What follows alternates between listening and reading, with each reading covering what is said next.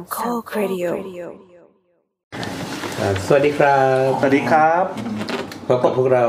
สาวคราวนี้เราต้องแนะนำตัวทุกคนอีกไหมอ่ะก็ได้แหละมีโอมโบสนัทแนทแอนวันนี้น้ำไม่อยู่วันนี้น้ำไม่อยู่ครับฝากความคิดถึงน้ำป่วยโทรก็ไม่ได้วันนี้เราออกอากาศกันวันที่เมื่อกี้พูดว่าอะไรนะพอดีอั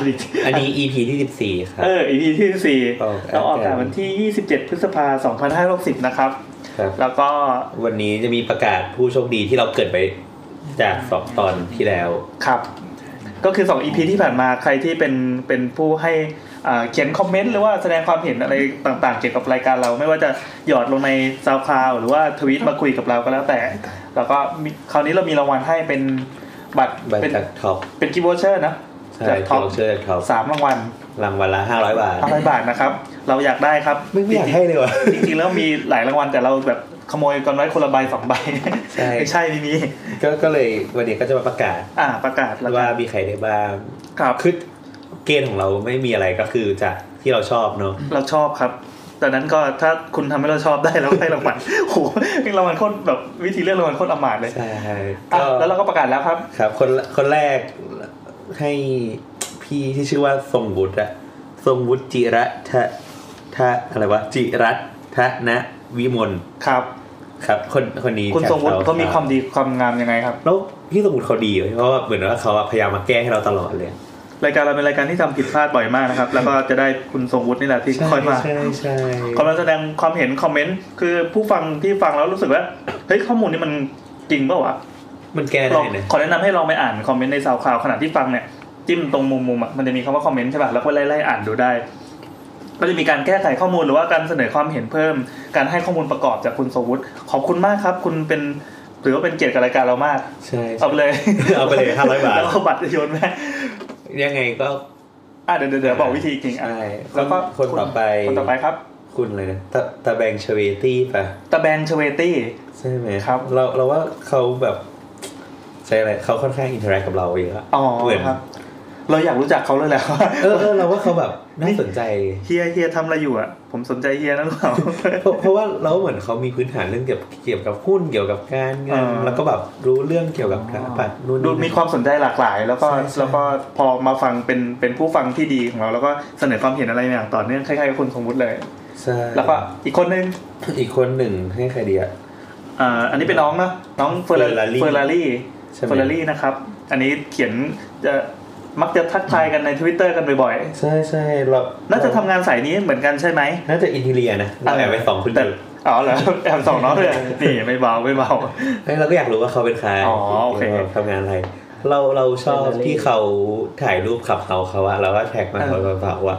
สวยมากเลยนะแล้วแถมยังส่งเรื่องผีไป YouTube ด้วยนะครับจริงเหรอนี่จะบอกว่ารายการเรายินดีมากถ้าเกิดว่านี่เขาพูดซ้ำนะแต่เขาจะพูดต่อไปรายการเราจะยินดีมากถ้าเกิดเราพูดอะไรผิดไปแล้วก็มีคนมาท้วงติงมาทักท้วงอะไรเงี้ยเราจะถือว่าแบบขอบคุณมากแต่ถ้ายังไงไปโพสเพชรสุพฤษเนี่ยเฮ้ย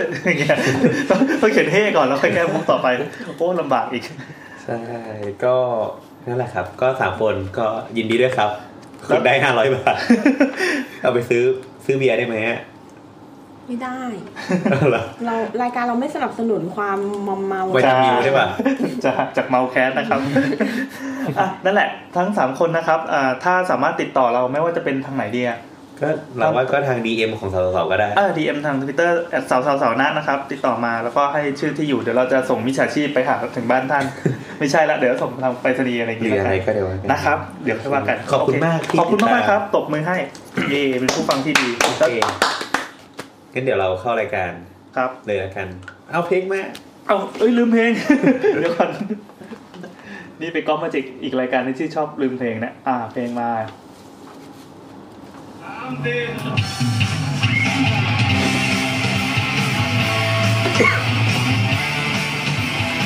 ผมขอน้ำเอาน้ำให้แขกมา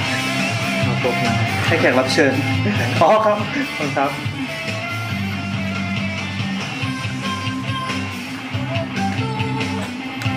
จริงเพลงนี้มันยาวเหมือนกันนะแต่โอเคทำไมเลือกเพลงนี้ก็เพราะมันเป็นสาวๆอ่ะแล้วมันก็เลยมันเป็นกอกก็เลยไปหาเพลงสาว แล้วทีนี้หาสาวเพลงที่มันดูจะเกี่ยวกับสถาปัตย์ก็น่าจะเป็นเพลงประตูใจ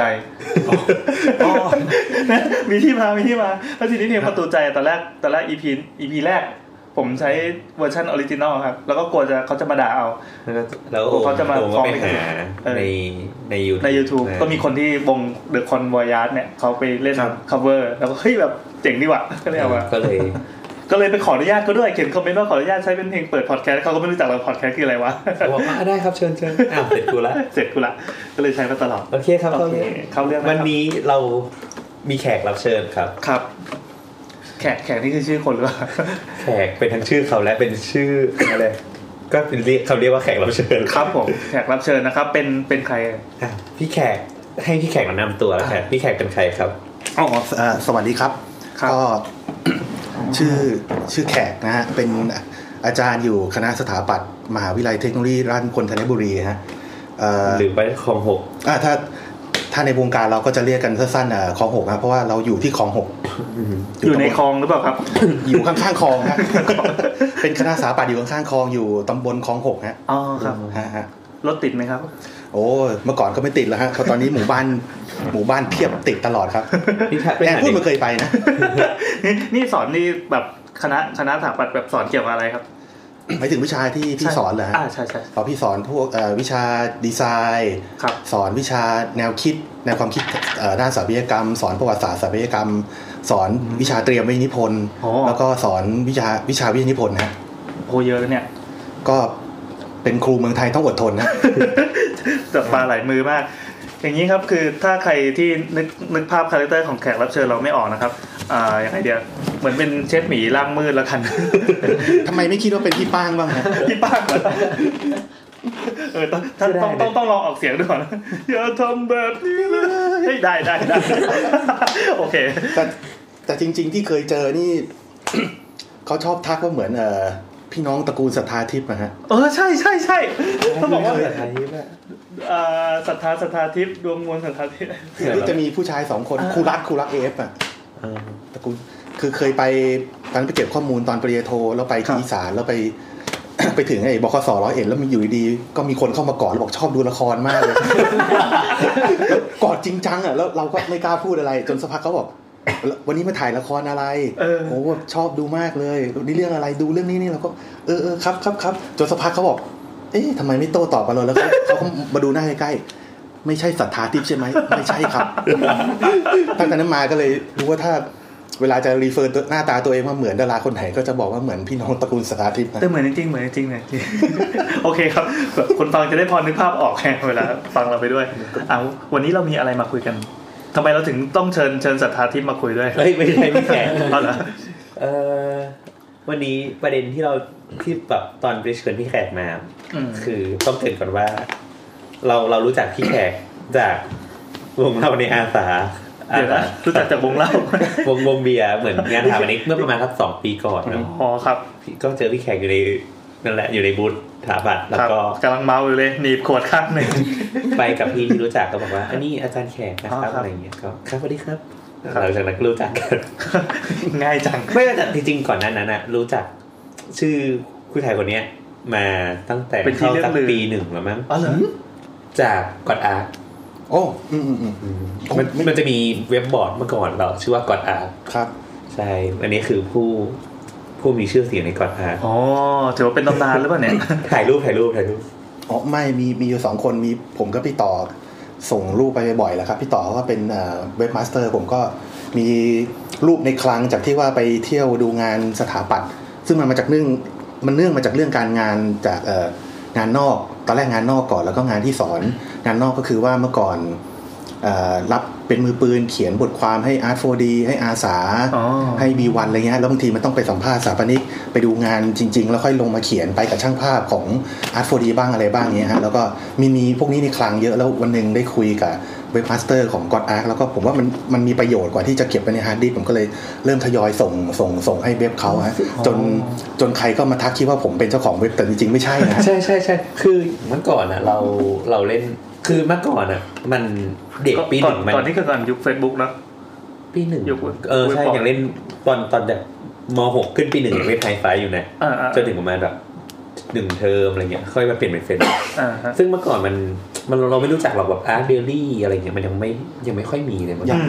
Art Daily ยุคนั้นยังไม่ฮิตนะยังไม่คือไม่รู้จักเลยว่ามันมีเว็บที่ฮิตๆเด็กขาปัดเข้าๆอ่ะคือ Art Daily หรือว่า DC อะไรเงี้ยแต่คือเมื่อก่อนก็ดูงานถาปัดทีก็ต้องเข้าสมุด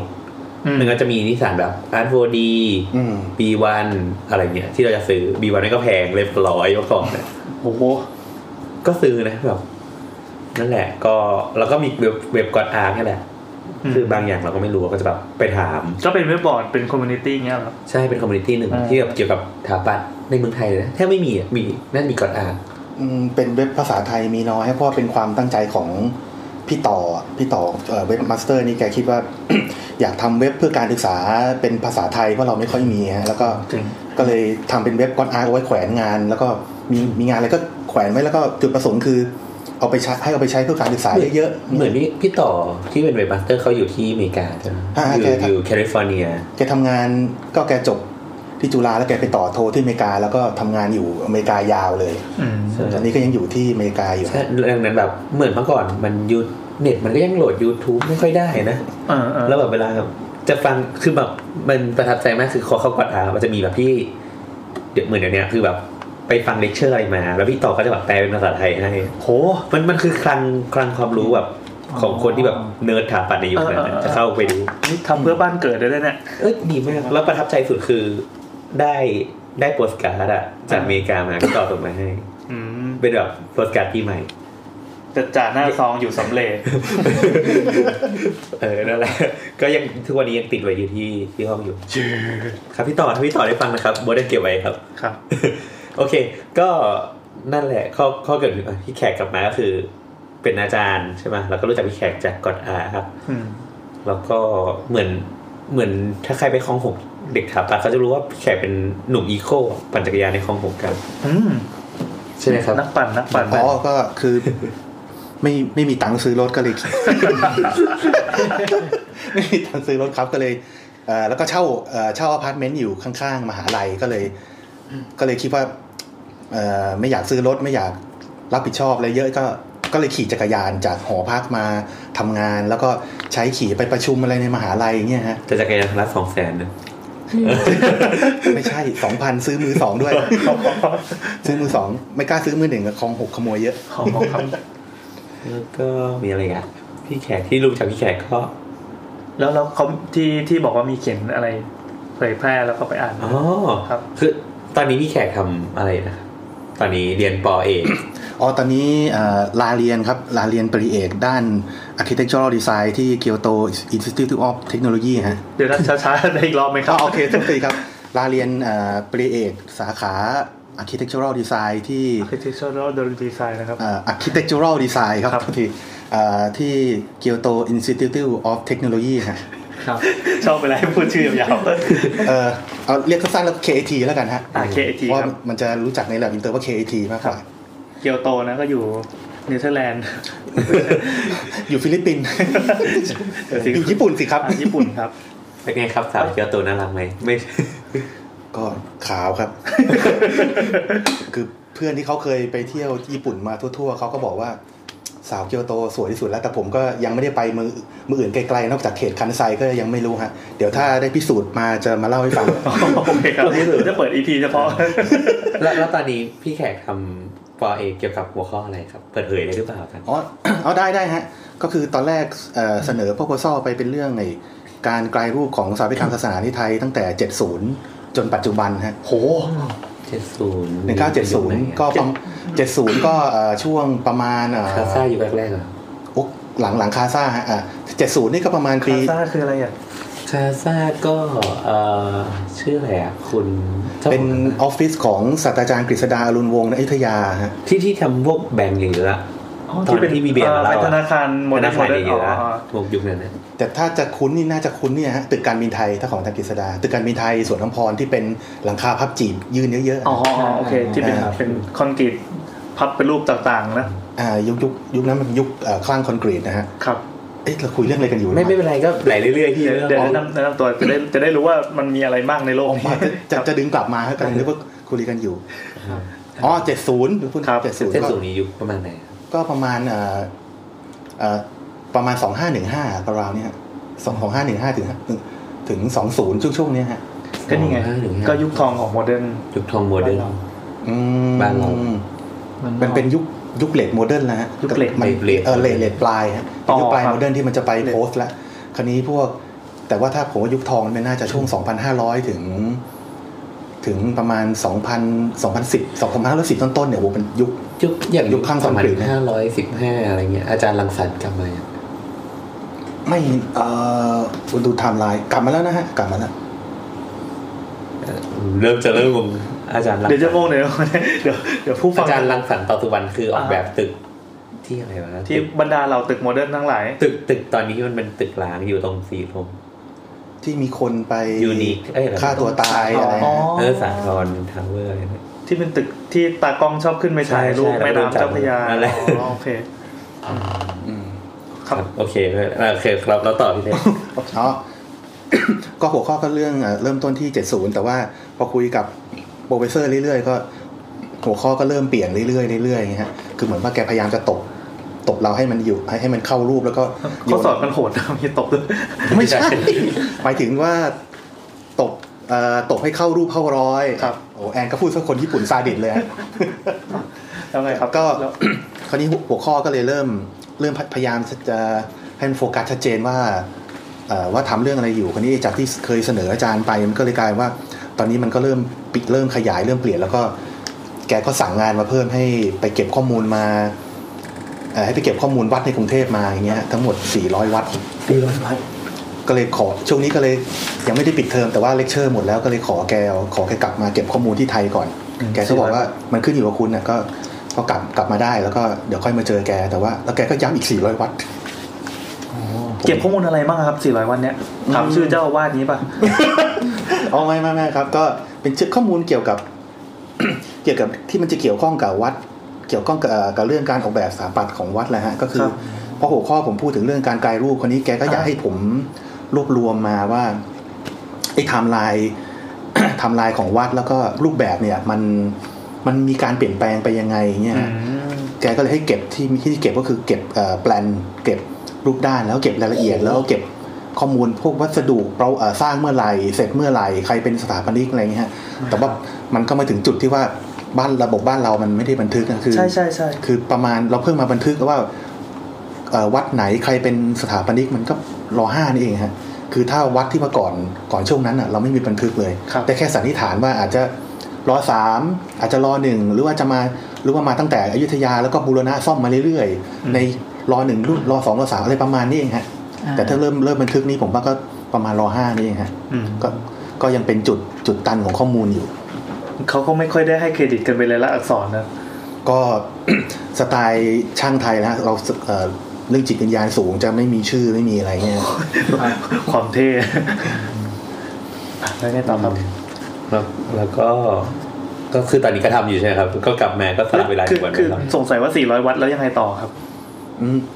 ผมว่าแกอยากให้ผมทำเป็นแคตตาล็อกแล้วเพื่อเอาข้อมูลเนี่ยมันเป็น Big Data ไว้ก่อนแล้วค่อยทำเป็นข้อมูลใหญ่ๆฮะแล้วก็เอาตรงนี้มาแยกประเภทเสร็จแล้วเดี๋ยวพอขึ้นปี 2ผมว่าเดี๋ยวมันคงจะเป็นพวกขั้นเปรียบเทียบแล้วก็ขั้นวิเคราะห์ฮะแต่ตอนนี้แกให้รวบรวมข้อมูลกว้างๆก่อนแต่ว่าจริงๆที่ผ่านมาเรียนไปเทอม1คือเทอมที่แล้วเนี่ยหมดไปอาการคุยเรื่องหัวข้อบรรทัดเดียวอยู่เทอมนึงแกจริงเหรอจริงนะจริงคือตอนแรกพอไปถึงก็ไปถึงเดือนพฤศจิกก็ไปเจอหน้าแกที่มหาลัยพอเจอปุ๊บแกก็บอกว่าแกก็ทักทายเลยปกติเงี้ยแล้วพอกลับมาก็ลืมเราต้องนัดคุยแกเรื่องทีสิทธ์แล้วนะก็นัดแกไปแกบอกว่าผมไปเวิร์กช็อปที่โคโลนเดือนนึงเจอกันเดือนหน้าเลยก็รอแกอยู่เดือนนึงพอเดือนนึงแกกลับมาก็ กลับมาแล้วก็มาคุยเรื่องทีสิทธ์กันแกก็บอกให้ติดพอซ่อมาด้วยเงี้ยฮะก็ปรากฏว่าคุยกันอยู่เกือบชั่วโมงแค่บรรทัดเดียวว่าหัวข้อเราทำอะไร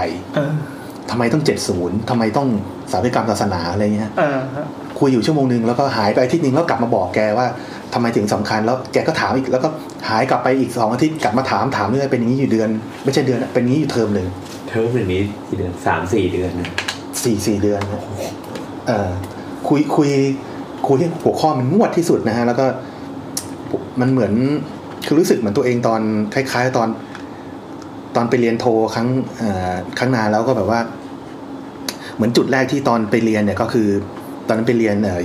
เรียนสายคอนเซปต์ที่ศิลปากรแล้วจังหวะนั้นเราก็แบบทำงานมาแล้วเราก็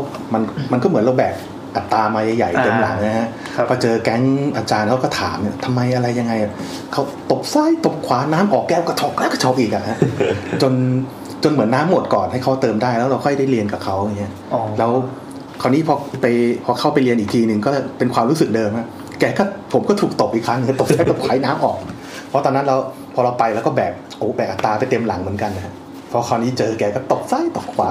ถามแบบจนรู้สึกเสียความมั่นใจแล้วก็ค่อยได้เหมือนแกคงดูอะไรอยู่แล้วค่อยๆให้เปิดใจแล้วก็เริ่มเข้ามาเรียนเงี้ยเพราะว่าบางทีมาคำถามแกก็ถามอึ้งๆฮะอย่างผมทำลายไปเงี้ยแล้วก็ไล่ตั้งแต่สุโขทัยก็ซึ่งผมก็สรุปว่างานสถาปัตยกรรมในบ้านเรามันก็เป็นเขมรเลกาซี่ฮะคือเราไม่ว่าจะเป็นอินเวนต์ต่างๆมันเปลี่ยนจากหินเป็นไม้อะไรเงี้ยแล้วก็ไล่ให้อาจารย์ให้ดูแล้วก็มาสุโขทัยไล่ไปอยุธยาไล่มารัตนโกสินทร์แล้วก็ไล่จนมาถึงแบบงานที่ผมชอบแล้วเพราะผมสนใจเรื่อง70แบบดูแล้วมันมี ช่วง70มันจะเริ่มเป็นคล้ายๆกับว่า new material new concept ก็คือผมใช้วิธีดูตัวนี่ฮะวัดสารลอยที่อาจารย์วิโรจน์ศรีสุรออกแบบครับแล้วก็ไล่มาเรื่อยจนถึงงานพิยะวัดที่ชลบุรีทั้ง2วัดอ๋อคุณยะก็คือคุณตรียะอัมพันธ์ใช่ฮะขอชื่อได้ไหมครับเผื่อคนฟังเขาจะได้ไปลองคนต่อพิยะก็คือสุริยะอัมพันธ์ศิริรัตน์นะฮะออฟฟิศวอลเซียฮะแล้วตัววัดก็โคดมมีวัด2วัดพุทธโคดมกับวัดป่าวชิระบรรพตครับลองไปค้นชื่อดูอย่างวัดสารลอยผมจำได้คือเป็นคนที่จำอะไรไม่ค่อยได้แต่วัดสารลอยมันสวยเด่นสะดุดตามากเดี๋ยวเปิดให้ดูเลยพูดต่อเลยครับครับก็ส่งไปเงี้ยแล้วโปรเฟสเซอร์ก็ถามว่าเนี่ยคุณเคยไปโบสถ์น้ำของอันโดไหมผมว่าโอ้ผมก็ไปเคยไปครับชอบมากเลยมันเป็นเหมือนแบบเป็นบ่อบัวใหญ่ๆนะแล้วต้องเดินมุดลงไปแล้วแบบโอ้มันจากแสงสว่างมาแล้วค่อยสลัวสวยชอบมากเลยครับอย่างเงี้ยแล้วแกก็ตบมาที่เข่าผมอะแกก็บอกว่าใช่คุณชอบเพราะว่าคุณมองมันด้วยสายตาของสถาปนิกคุณก็ชอบสิแต่คุณรู้ไหมว่าเขาชอบชาวบ้านเนี่ยก็ชอบอย่างคุณหรือเปล่าว่ะแม่งอึ้งแล้วแกก็บอกไอ้คุณดูงานโบสถ์เก่าๆโบสถ์โบราณของไทยสิวัดพวกนี้ไม่สวยตรงไหนอะแล้วเนี่ยมันสวยนะผมว่ามันสวยนะคุณมองทำไมคุณถึงมองมันแล้วก็ตัดสินมันด้วยสายตาสถาปนิกเงี้ย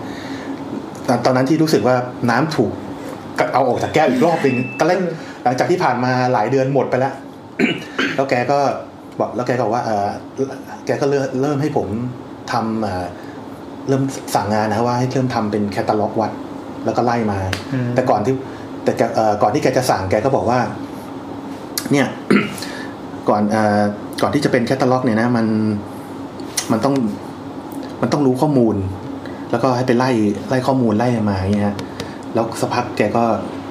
เดินไปเปิดตู้เหล็กในห้องแลบแกฮะแล้วก็แกก็ทีซิสของแกตอนแกเรียนป.เอกก็เห็นสั่นหนังสือว่า เป็นปี1982ที่แกทำแกโอ้โหทำแกก็บอกว่าถ้าคุณไปที่โรงเรียนแมคอินทอสที่สกอตแลนด์คุณก็จะเจอทีสิทธิ์ผมอยู่เงี้ยแล้วแกก็เปิดให้ดูเป็นแกรวบรวมดรออิ่งของพวกงานน่าประมาณยุคอาร์ตนูโวของทางอังกฤษไล่เงี้ยแล้วก็ไล่ไม่ดูหนาประมาณ2นิ้วครึ่งแล้วแกบอกแกทำเป็นแคตตาล็อกแล้วแกไปไล่แกใช้เวลาของการอยู่ปี1เนี่ยเข้าไปเก็บข้อมูลทั้งในมิวเซียมไปขอดูไฟล์ต้นฉบับไปขอดูภาพต้นฉบับเป็นผ้าอะไรเป็นวาดบนผ้าอะไรกระดาษอะไรดรออิ่งอะไรเงี้ยแล้วก็ถ่ายรูปแล้วแกบอกเนี่ยมันเป็นคอมพลีเมนต์ก็คือส่วนเติมเต็มของที่สิทธิ์สำหรับปี1แล้วแกก็บอกว่าคุณทำเรื่องวัดพุทธใช่ไหมคุณจะเป็นด็อกเตอร์ออฟบูติสเซมเพิลเนี่ยคุณต้องทำคุณต้องรู้โอ้โหแล้วผมก็คิดว่าเฮ้ยแกพูดเล่นเหรอว่า400วัดไม่พูดเล่นนะทุกวันนี้ก็เลยแบบเป็นการมาแล้วก็พอหมดเลคเชอร์ก็เลยขอแก400วัดผมไม่ไหวนี่ครับเพราะว่าผมหาข้อมูลเท่าที่หาได้จากทั้งอินเทอร์เน็ตแล้วก็หนังสือที่ติดจากเมืองไทยไปมันก็ตันแล้วมันที่เหลือมันต้องเป็นการเดินลงสำรวจแกก็บอกโอเคแล้วแต่คุณแล้วแกก็จะชอบพูดประโยคคลาสสิกเวลาสอนผมว่ามันไม่สำคัญว่า ผมสอนยังไงมันสำคัญว่าคุณเรียนยังไงแกพูดหลายครั้งครั้งนี้แกก็พูดอีกแล้วแกก็โอเคไปได้แล้วแกก็บอกอีกหลายๆเดือนเจอกันแกบอกทำงานหนักนะใช้เวลาหน่อยเจอกันระหว่างยุคอนุวงศ์ ของฝั่งอังกฤษสกอตแลนด์เนี่ยกับยุคปัจจุบันของวัดไทยเนี่ยคือการเก็บข้อมูลที่เขาต่างกันยังไงบ้างโอ้อันนี้พี่ไม่แน่ใจเหมือนกันนะแต่ว่าจุดต่างที่แอนถามจะตอบในลักษณะนี้ก็คือว่ายุคแกตอนที่แกเรียนมันปี 80น่ะมันไม่มีเทคโนโลยีอะไรมากแกต้องถือกล้องไปถ่ายรูปในมิวเซียมกล้องฟิล์มด้วยอ่ะใช่กล้องฟิล์มด้วยแล้วก็ไปถ่ายรูปไอ้ภาพต้นฉบับที่ได้มาถ่ายแล้วก็เก็บมาอัดเอามาอัดลงในบุ๊กแกแล้วก็เวลาจะพิมพ์ข้อมูลอะไรอ่ะมันต้องใช้พิมพ์ดีดโอ้โหแล้วแกก็บอกว่าเนี่ยผมต้องพิมพ์ดีดไปทีละหน้าอะไรเงี้ยผมก็นึกคนญี่ปุ่นเขาเนิร์ดจริงๆแต่แล้วเราจะอ้างไม่ได้แล้วว่านี่มันยากลำบากใช่ไหมเพราะแกเนี่ยดูสิก็แกเล่นสกัดซะอย่างนี้ครับก็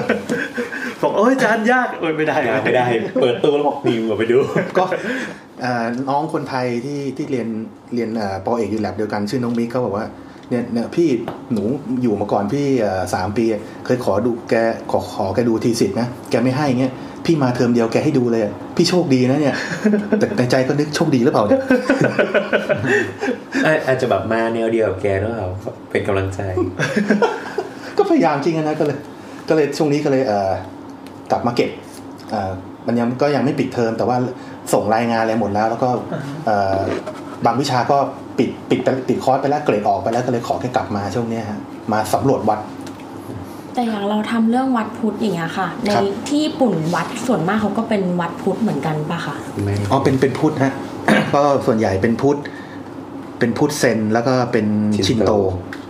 แล้วอย่างเราทำวัดพุทธไทยใน70อย่างเงี้ยเราต้องเอาไปเปรียบเทียบกับของญี่ปุ่นใน70ป่ะคะโปรเฟสเซอร์ก็พูดอยู่ฮะว่ามันอาจจะต้องมี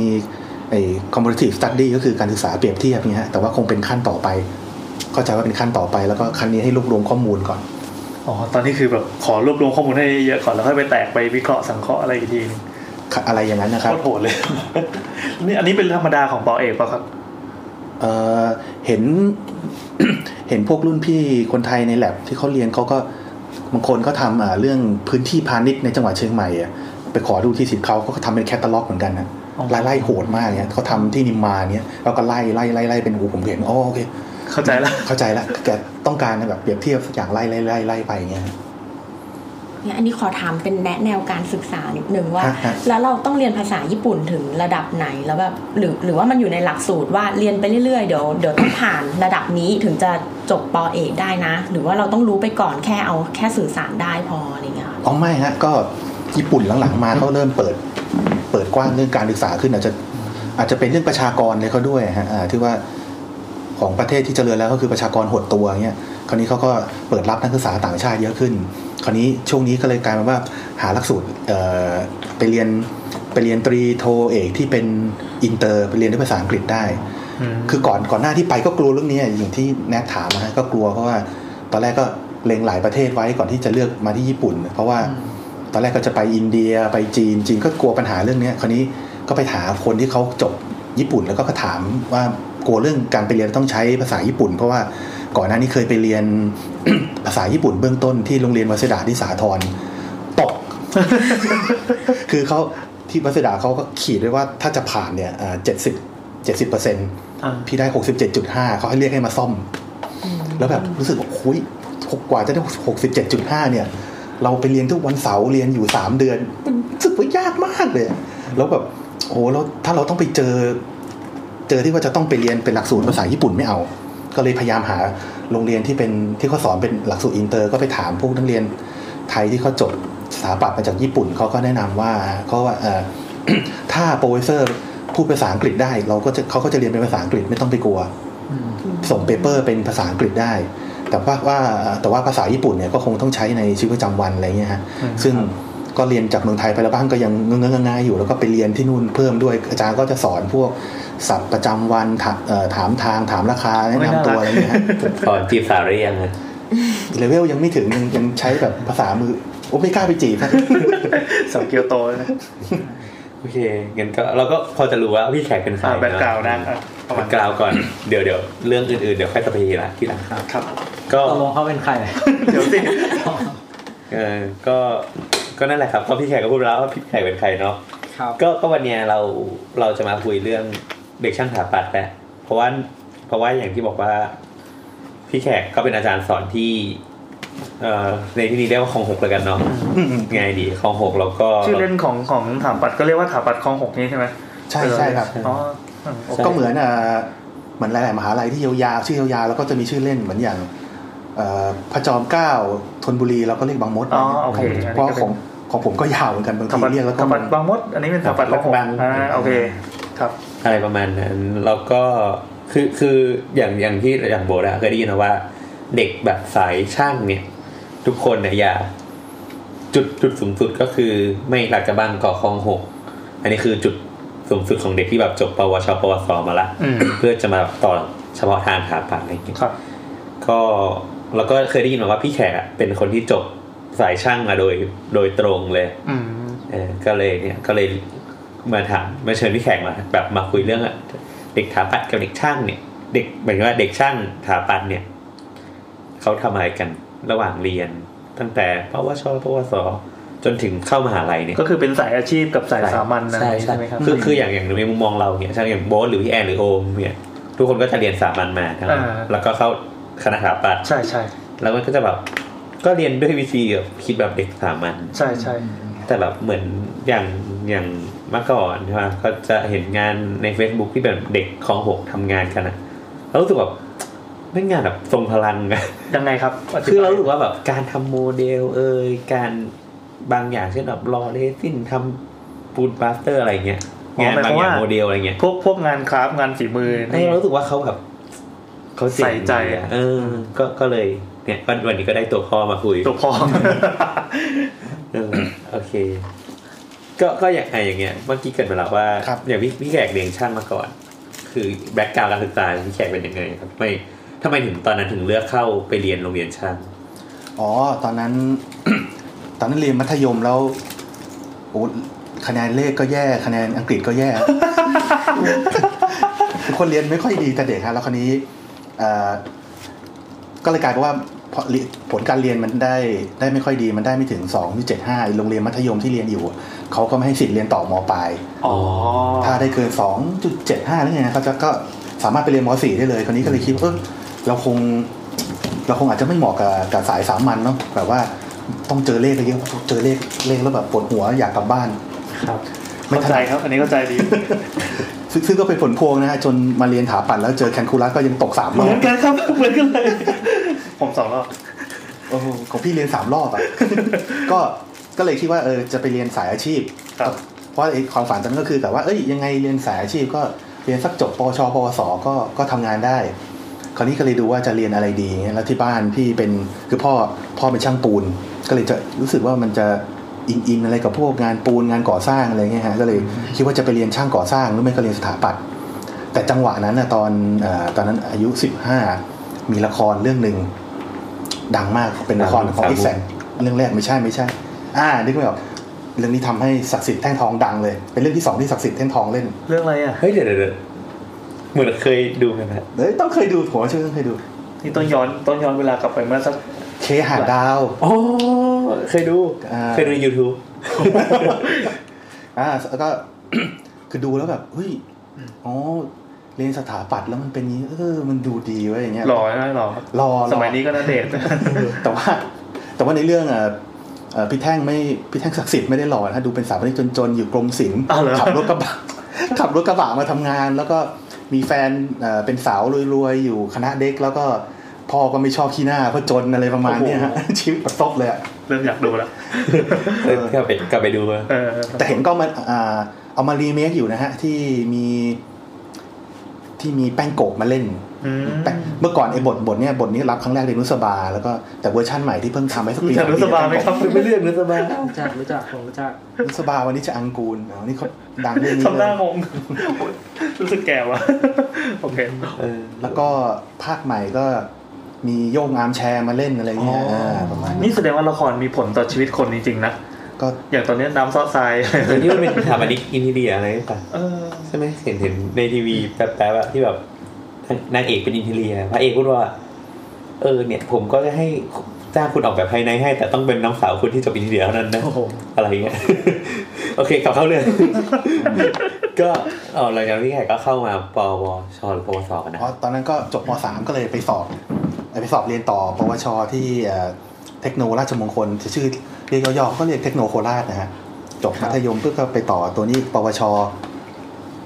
พอจบปวช3ปีก็มาเรียนต่อปวสอีก2ปีจนจบปวสก็คือเรียนที่เดิมใช่มั้ยที่เดิมนะที่เทคโนโคราชเหมือนเดิมฮะแล้วอย่างตอนเรียนนี้เขาเรียนยังไงบ้างเหมือนต้องลงอย่างตอนนี้อย่างพี่แขกเป็นอาจารย์สอนมหาวิทยาลัยครับก็มันก็จะเรียนทฤษฎีมากขึ้นแต่ว่าเหมือนว่าคือเราไม่แทบไม่รู้เลยว่าเด็กปวชปวสเขาเรียนอะไรกันบ้างเรียนอย่างโบราณมีเพื่อนที่แบบจบปวสมาตอนที่เรียนที่ขอนแก่นคือโอ้มาถึงนี่เก่งเลยอ่ะเขียนแบบเป๊ะตัดโมเดลเนี้ยรู้เรื่องการก่อสร้างออกตัวแรงตั้งแต่เริ่มแล้วแสดงว่าต้องผ่านอะไรมาใช่ใช่เราเลยอยากรู้ว่าเขาเรียนอะไรกันบ้างอ๋อหลักๆก็คือเรียนเน้นให้ไปเป็นผู้ช่วยสถาปนิกให้เขียนแบบคุมงานได้นะเพราะว่าอย่างเข้ามาปี1เทอม1นี่ก็ต้องเรียนเลยต้องก่ออิฐเป็นเขาก็จะมีช็อปก่ออิฐแล้วก็เขาเรียกไอ้ช็อปไอ้โรงประลองฮะก็จะมีมันอันนี้ตั้งแต่ปี1เลยเหรอปวช1ก็ตอน10อายุ15เข้ามาก็ต้องก่ออิฐให้เป็นเขาก็จะมีทรายครับมีทรายผสมปูนขาวให้มันคล้ายๆปูนซีเมนต์เงี้ยแล้วก็มีอิฐลงฝึกเนี่ยให้หัดก่อแบบเฟรมิชบอลก่อแบบอิงลิชบอลก่อแบบรูปแบบต่างๆอาทิตย์นี้ก่อแบบอิงลิชนะอาทิตย์หน้าก่อแบบเฟรมิชนะแล้วก็ก่ออาร์ตก่ออะไรเงี้ยจนจบเทอมจบแล้วก็เทอมพอปี1เทอม2ก็เรียนงานไม้กับงานเหล็กก็พองานไม้ก็สกัดไม้ทำเป็นหมอนหัดแล้วก็เรียนเรื่องการเข้าไม้แล้วก็พองานเหล็กก็ปรากฏว่ามันไอ้ช็อปเหล็กมันไม่ค่อยพร้อมก็เรียนได้เชื่อมนิดเดียวได้เรียนเรื่องเชื่อมนิดหนึ่งฮะนี่คือตอนปี1แล้วก็ควบคู่ไปกับอันนั้นก็เรียนวิชาออกแบบเบื้องต้นก็พวกจัดองค์ประกอบอะไรเงี้ยครับแล้วก็เรียนเขียนแบบเขียนแบบเบื้องต้นก่อนแล้วพอเข้ามาปี2นี่ก็จะเริ่มเป็นไอ้พวกวิชาไอ้ที่หนักๆนี้ก็จะลดไปแล้วคราวนี้ก็จะเหลือพวกวิชาพวกออกแบบเบื้องต้น ออกแบบเบื้องต้นก็ทำออกแบบบ้านส่วนใหญ่จะวนเวียนอยู่เรื่องบ้านนะฮะแล้วก็ออกแบบบ้านนะแล้วก็เขียนแบบก็จะเรียนก็ยังใช้กระดาษอยู่กระดาษปอนเขียนแบบแล้วก็เขียนตั้งแต่ปี1เทอม1จนสุดท้ายจนถึงปวสถึงจะเริ่มเขียนลงเป็นไข่แล้วก็ค่อยขยายสเกลอาคารจากบ้านจนสุดท้ายมาเขียนแบบเป็นอาคารสาธารณะนะฮะแล้วก็ส่วนวิชาออกแบบก็จะเรียนควบคู่กันไปแต่ว่าจะจบในงานตอนจะจบปวสมันก็จะเป็นวิชาวิจัยวิชาชีพมันก็จะคล้ายๆเป็นมินิทีสิสเป็นงานกลุ่มโครงก็คือจะมีการหาข้อมูลอะไรก่อนปุ๊บแล้วก็สรุปเป็นผลออกแบบแต่ว่ารวมๆอาจารย์เขาก็จะดูว่ามีสามารถไปเป็นดูเนื้องานแล้วสามารถไปเป็นผู้ช่วยสถาปนิกได้ไหมมีพื้นฐานความรู้ด้านการออกแบบพอที่จะไปช่วยต่องานสถาปนิกไหม แต่ว่า อย่างที่โบ๊ทถามที่บอกว่าเราเรียนแตกต่างจากเด็กสายสามัญที่ว่าพี่เห็นก็คือว่าพวกวิชา Art and Craft วิชางานก่อสร้างวิชางานระบบวิชาควบคุมงานเนี่ยเราจะเรียนมาตั้งแต่ปวชเราจะเรียนเยอะเพราะเราถูกฝึกให้ไปอยู่ภาคสนามให้ไปถ้าไม่ไปภาคสนามคือไปคุมงานหรือไม่ก็ต้องไปเป็นผู้ช่วยสถาปนิกต้องช่วยผู้เขียนแบบได้แล้วยุคที่พี่เรียนไปยุครอยต่อที่ AutoCAD กำลังมาAutoCAD กำลังมาเขียนมือกำลังจะไปเนี่ยตอนนั้นก็ต้องมานั่งหัดเขียน AutoCAD จำได้ว่าตอนนั้นที่เริ่มเรียนก็ AutoCAD Release 10รันบน DOS ยังไม่มี Windows ก็ต้องหัดคีย์มือเอาอะไรเงี้ยโหรันบน DOS นี่คือสมัยที่เริ่มจากคอมแล้วอะก็คือ Windows 95 แล้วโอ้อันนั้นตอนจบปวสแล้วถึงได้ถึงได้เป็นรันบน Windows แล้วเมื่อก่อนเป็น DOS ต้องเวลาเปิดนี่บูตแล้วมีเสียบยุ่งยากมากฮะโอ้สุดยอดในขณะที่เราไปเสียเวลาไปนั่งเรียนฟิสิกส์เคมีชีวะและลีลาดกระบี่กระบองอะไรกันอยู่ก็เรียนประมาณนี้ฮะแล้วก็จนจบปวสแล้วก็อยากจะเรียนต่อปริญญาตรีต่อตอนนั้นตกแคนคูลัสครับชีวิตคนเราผิดพลาดครับตกแคนคูลัสเรียนไม่จบก็เลยไปทำงานอยู่ปีนึงที่โคราชก่อนแล้วก็เก็บตังค์ว่าคิดว่าจะมาเรียนต่อปริญญาตรีแล้วก็พอผ่านไปปีนึงปุ๊บก็สอบปริญญาตรีติดที่ศูนย์กลางสถาบันเทคโนโลยีราชมงคลปัจจุบันก็คือ มหาวิทยาลัยเทคโนโลยีราชมงคลธัญบุรีก็คือของ6นี่แหละฮะครับแต่ว่าเมื่อก่อนชื่อเต็มๆว่าศูนย์กลางใช่ไหมครับฮะก็ตอนนั้นก็คิดว่าอยากเข้ากรุงเทพก็เลยพอคิดว่าจะมาเรียนปริญญาตรีก็เลยเรียนที่นี่เพราะว่าตอนนั้นตึกเรียนในคลอง6มันยังสร้างไม่เสร็จมันไม่มีตึกให้ของคณะสถาปัตย์เขาก็เลยใช้วิธีไปฝากเรียนไปตามวิทยาเขตต่างๆส่วนของสถาปัตย์เนี่ยเขาก็ไปฝากเรียนไว้ในวิทยาเขตอุเทนถวายพี่ก็เลยได้ไปเรียนอยู่ที่อุเทนถวายปีนึงก่อนย้ายมาจบที่คลอง6ก็คือเรียนเพิ่มอีก2ปีเรียนต่อจากปวสอีก3ปีแล้วได้วุฒิเป็นสทบ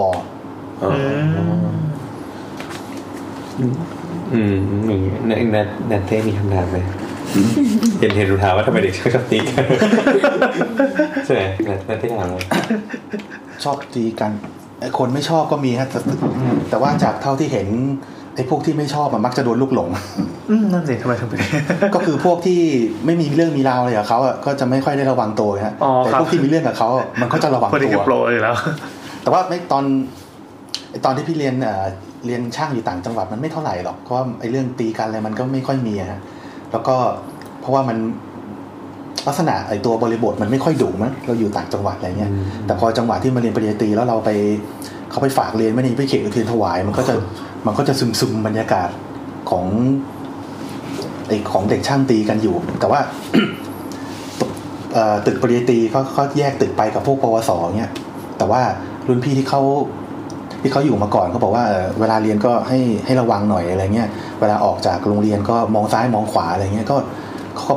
ปรากฏว่าเขาก็เปิดของพี่รุ่นที่9ใช่ไหมครับรุ่นที่1ถึงรุ่นที่8ก็ไม่ก็อยู่รอดปลอดภัยไม่มีใครเจ็บตัวแต่ว่ามีของรุ่นพี่ตอนนั้นเลิกดึกเลิกทุ่มนึงแล้วไม่ระวังแล้วโดนปืนปากกาไปเงี้ยมันเข้ามาสอยหน้าโรงเรียนข้างหลังก็เลยว่างั้นเดี๋ยวเราออกจากโรงเรียนก็ระวังกันโอ้โหคือก็ไม่รู้เรื่องรู้ราวอะไรกับเขาแต่ว่าก็โดนไปเหมือนกันฮะเดี๋ยวนี้ดีขึ้นไหมครับเห็นรุ่นหลังๆรุ่นหลังหนักกว่ารุ่นพี่นะเอ้าเหรอคือรุ่นพี่มันยังไม่หนักหมายถึงว่าถ้าเทียบกับสมัยนี้มันหนักกว่านะฮะเคยลองถามพวกรุ่นพี่ที่เขาเป็นเด็กอุเทนรุ่นก่อนเขาบอกเขาสมัยก่อนเขาก็ไม่หนักขนาดนี้นะเขาอาจจะต่อยกันอะไรกันบ้างแต่รุ่นหลังมาผมมียิงกันอะไรกันเนี่ยแล้วแบบ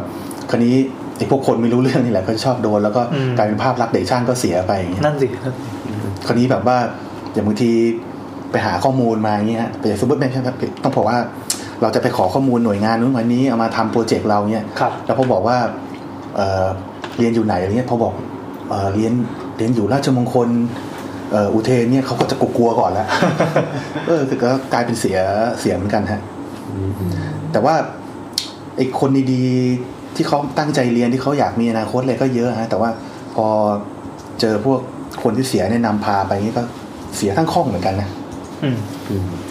โอเคงั้นกลับมาแล้วแบบพออันนี้คือจบปวสแล้วก็คือมาเรียนอุเทนกับเรียนคลองหกเป็นยังไงบ้างครับพอแบบแกปเข้ามาสู่มหาลัยปั๊บเนี่ยรู้สึกแบบเปลี่ยนไปไหมหรือว่ามันคือสิ่งที่เราเรียนรู้มามันต่อยอดได้เลยเปลี่ยนฮะเพราะว่ามันเอาลงแบบว่าคือที่เราเรียนจากที่เรียน5ปีมาจนถึงปวสเนี่ยมันเรียนเพื่อฝึกไปเป็นดราฟแมนไปเป็นผู้ช่วยสถาปนิกแต่ว่าอีก3ปีที่เหลือเนี่ยเราต้องเรียนเพื่อมาเป็นสถาปนิกคราวนี้พวกอาจารย์เขาก็จะเคี่ยวเข็นหนักมากอะเพื่อให้ทันเพื่อให้เรื่องดีไซน์เรื่องแนวคิดมันทันที่อื่นได้จบไปจะได้เป็นสถาปนิกที่ทำงานได้คราวนี้บรรยากาศการเรียนมันก็เลยบอกว่าจะมีบางคอร์สที่ว่าอาจารย์บางท่านเขาก็เคี่ยวอย่างเงี้ยคือจำได้ว่าพอเข้าปี3เทอม1ปุ๊บจบเทอมก็คิดว่าจะได้พักเขาก็เรียกเข้ามาแล้วก็บอกว่าตอนนี้เปิดเทอมแล้วอย่างนั้นจะปิดเทอมอยู่นะตอนนี้เปิดเทอมแล้วพวกคุณมีโปรเจกต์เขาให้โปรเจกต์ไปทำช่วงนั้นเลยแล้วก็อีกประมาณ1 อาทิตย์ก็เอามินิโปรเจกต์ตัวนี้เอามาส่งอาจารย์แล้วก็กลายว่าเริ่มเรียนตั้งแต่ตอนปิดเทอมเลยแล้วเปิดเทอมก็เรียนกลายว่ากว่าจะปิดเทอมเนี่ยเรียนตัวนั้นเนี่ย7เดือนอย่างเงี้ยอาจารย์ก็เคี่ยวใช้สั่งทำจนบางทีแบบทำไมต้องมาเรียนหนักๆนี้ด้วยวะเนี่ยเหนื่อยแต่พอตอนนี้จบมาแล้วย้อนกลับมาดูก็คือว่าเจตนาเขาคือว่าต้องเขาก็อยากจะเคี่ยวดันให้มันทันอะไรเงี้ยแต่ว่าพอพ้นช่วงไอ้คอร์สเคี่ยวคอร์สตัวที่เคี่ยวนั้นไปก็เริ่มสบายแล้ว ก็เริ่มปรับพอขึ้นปี4ปี5ก็ปรับตัวแล้วปรับตัวได้แล้วนี่เหมือนเรียนทะลุหน่วยกิจไปเลยนะก็ทะลุอะครับต้นจริงมันเรียน4เดือนเขาเอาเรียน7เดือนปิดเทอมแล้วอาจารย์เข้าสามาสอนนั้นแล้วเหมือนอย่างตอนที่แขกเข้ามาก็เลยเข้ามาเรียนใช่ไหมก็คือมันก็มีเด็กปี1ปี2ที่เป็นสายธรรมดามาเรียนแล้วหรือว่าสายสามัญหรือว่าในยุคนั้นไอ้เขาเรียกอะไรคลองผมเปิดให้เด็กทั่วไปสอบเข้าได้หรือยังหรือว่ายังตอนที่พี่เข้าไปเรียนอ่ะเป็นปี42แล้วปี2อ่ะเป็นรุ่นแรกที่ราชมงคลรับเด็กม6กับเด็กปวชมาเรียนต่ออีก5ปีเป็นรุ่นแรกก็คือแปลว่าพอพี่อยู่ปี3ก็จะมีปี1เป็นรุ่นแรกเรียนขนานกันมาเรื่อยๆแล้วก็พอจนมาเป็นอาจารย์เนี่ยเค้าก็เป็นอาจารย์ได้สักปีนึงอ่ะเค้าก็ปิดหลักสูตรต่อเนื่องก็คือจบปวสแล้วจะมาเรียนต่อราชมงคลเพื่อได้สทบไม่มีแล้วก็จะมีแต่ผลิตเด็ก5ปีไปเลยนั่นแสดงว่าตอนราชมงคลก็ไม่มีเรียกเป็นใบแบบเขาเรียกพาสขึ้นมาเลยใช่ไหมหมายถึงเรียนต่อเนื่องใช่ไหมฮะโอสอบไปต่อเนี่ย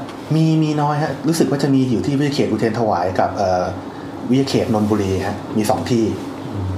ที่เหลือก็ที่อื่นเขาก็ไม่เน้นก็เน้นรับจากม.6 หรือว่าปวชไปเลยซึ่งพออย่างเงี้ยพอในมุมมองของพี่แขกที่ตอนนี้เป็นอาจารย์แล้วมันดีหรือต่างกันยังไงคือพี่แขกได้สอนเด็กที่แบบจากปวสมาเรียนเลยไหมด้วยหรือเปล่าครับหรือว่าไม่ได้สอนละตอนมาเป็นอาจารย์ใหม่ๆได้สอนพวกต่อเนื่องเหมือนที่พี่เรียนนี่แหละแต่ว่าพอเป็นในสปีนึงเขาปิดใช่ไหมฮะจนปัจจุบันในที่สอนอยู่ก็ได้ก่อนที่ลาเรียนเนี่ยก็เลยกลายเป็นว่ามีแต่เด็ก5ปีแต่ข้อเสียข้อดีพี่ว่าก็ต่างกันนะคือเด็กม.6 เขาก็โอเคเขาอาจจะเรียนปฏิบัติน้อยแต่พี่ว่าสักปี3นี่ก็มันก็เริ่มทันกันแล้วใช่คืออย่างเราก็รู้สึกว่าแบบตอนเรียนน่ะเรารู้สึกว่าสักปี3มันเป็นจุดที่เริ่มทันเพื่อนที่จบปวชปวสอยู่ตัวแล้วคือมันยังไงเนี่ยคือเรารู้สึกว่าตอนปี1อ่ะเด็กที่จบปวชมานี่คือเทพมากๆเทพเหี้ยแบบทำอะไรก็เข้าใจทุกอย่างเลยก็เขาบิ้วมาทั้งหลายปีใช่แต่เราก็รู้สึกว่านี่ไงที่บอกเราไปเรียนกระบี่มันก็จะมีจุดหนึ่งที่แบบถ้าเขาเก่งเนี่ยตอนทักช่วงปี3อ่ะเรื่องดีไซน์มันจะทันกันแต่ว่าเรื่องเทคนิคอะไรเนี่ยเขาก็จะไปเรื่อยๆแต่บางคนก็คือเหมือนเขาเจอบางคนก็คือก็แบบเก่งมาแล้วอะพอปี1มันมาเรียนวิชาแบบดีไซน์บ้างอะไรเงี้ยมันก็จะแบบรู้สึกว่าเฮ้ยกูเบื่อแล้วกูทำมาหลายปีก็จะเสียไปเลยก็มีก็เป็นช่วงกับร้อยคือเวลาสตาร์ทนี่คือมันเริ่มปี1แล้วว่าไปต่อไปทำเป็นบอยปวชไงปวชถ้าเป็นปวชก็เริ่มปี1เหมือนกันใช่ฮะก็คือเข้ามาเรียนรวมกันเลยฮะก็ในห้องนึงก็จะคลาสกันเลยก็เด็กปวชอาจจะน้อยหน่อยสมมุติคลาสนึงมัน40คนก็จะมีเด็กปวช10คนอีก30คนก็เป็นเด็กสามัญมาอย่างเงี้ยฮะหมายถึงตอนของราชมงคลตอนนี้นะครับครับแต่ในจริงๆในใจก็แอบเสียดายที่ว่าไม่ได้เปิดหลักสูตรต่อเนื่องแต่เข้าใจอยู่ว่ามันมีหลายปัจจัยเพราะว่าปัจจุบันเนี่ยคนเรียนอาชีวะก็น้อยลงหลายวิทยาลัยเทคนิคครับไม่มีเด็กไปเรียนปวชถาปัตย์น้อยมากอย่างเงี้ยอย่างตอนนั้นก่อน ก่อนช่วงมาเรียนก็เป็นทำงานเป็นรองคณบดีฝ่ายกิจการนักศึกษาแล้วคราวนี้มันก็จะมีโปรเจกต์ที่ว่าจะต้องไปในแนวเด็กตามโรงเรียนเทคนิคเพื่อดึงเด็กเทคนิคมาเรียนที่ราชมงคลของผมเยอะๆคราวนี้บางโรงเรียนโทรไปแล้วบอกว่าโอ้อาจารย์แขกไม่ต้องมาหรอกยังไงทราบเด็กผมก็ไปสอบของอาจารย์หมดแล้วเพราะว่ามันมีอยู่4คน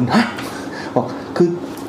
ปวชทั้งวิทยาเทคนิคปวชถาปัตย์ทั้งวิทยาเทคนิคของเขามีเรียนเหลือถึงปี3อยู่4คนอย่างเงี้ยเกิดอะไรขึ้นครับลองวิเคราะห์สิครับ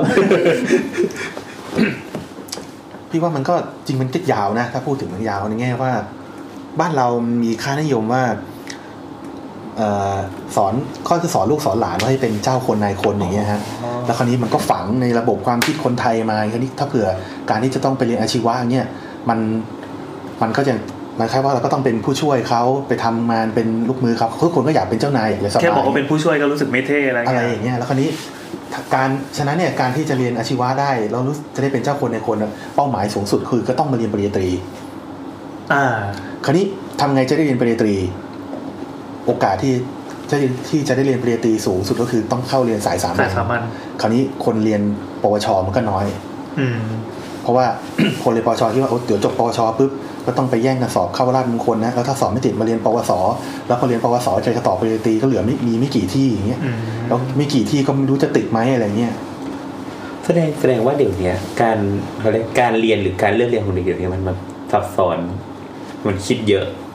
มากๆถึงว่าแบบจากสมมุติถ้าเราแบบเมื่อก่อนอาจจะแบบว่าปวชปวสก็จบไปแล้วทำงานได้เลยเด็กเดี๋ยวนี้ก็จะแบบคิดซับซ้อนว่าเฮ้ยเดี๋ยวถ้าเกิดเข้าปวชไปสอบสู้กับคนนั้นไม่ได้เราก็ต้องเข้าสายสามัญดีกว่าอะไรอย่างนี้หรือเปล่าก็จริงๆที่ฟังมามันเหมือนมันเรียนไม่เหมือนกันอ่ะมันมีความถนัดที่ไม่เหมือนกันแต่เวลาสอบดันให้มันสอบเหมือนกันอ่ะมันก็ต้องมีคนที่เสียเปรียบอยู่แล้วอ่ะใช่ไม่ใช่แบบสอบข้อตัดอ้างมาเรียกอีกให้ดูอะไรอย่างเงี้ยเขาไม่เหมือนจริงๆเราไม่เก่งด้านเนี้ยแต่อาจจะมีด้านที่มันชดเชยได้แต่ว่าด้านที่เราเก่งอ่ะมันดันไม่สอบอ่ะก็ไม่รู้จะไปบอกเขายังไงเขียนหมายเหตุข้างล่างว่าแต่ฉันเก่งเรื่องนี้นะแม้ว่าข้อนี้ฉันจะตอบไม่ได้อย่างเงี้ยคือสแตนดาร์ดเดี๋ยวนี้มันคือต้องทุกคนต้องถือใบปริญญาไงใช่ดังนั้นทุกคนก็แบบมุ่งไปหาเข้ามหาอะไรกันหมดเลยเคยไปเปิดตัวเลขแรงงานนี้ขาดเยอะมากอ่ะคนที่แบบจบสายแบบเนี่ยสายอาชีพอ่ะคือตัวเลขแบบขาดแบบเป็นแสนอัตราเลยอะแต่มันก็กระจายกันออกไปนะแต่ว่าตัวเลขที่เยอะที่สุดคือค้าขายอ่ะที่แบบใช้ความรู้ประมาณแบบสายอาชีพก็พอซึ่งจริงๆแล้วเคยพอไปอ่านบทความอันนี้นอกเรื่องนิดหนึ่งคือแบบพอไปอ่านบทความเขาก็บอกว่าจริงๆแล้วเงินที่จ่ายทุกวันเนี่ยคือแบบเหมือนค่าแรงเกินกว่าความสามารถไปเยอะเช่นเหมือนเด็กที่จบ4ปีมาเนี่ยคืออาจจะเอาเด็กที่แบบเป็นแค่ปวชหรือปวสคืออันนี้ไม่ได้บอกว่าอะไรแย่กันนะแค่บอกว่าคุณไม่ต้องเรียนไปจนถึงแบบ4ปีก็ได้อะคุณเรียนปวชปวสจบคุณจะมีแกปประมาณ3ปีใช่ป่ะ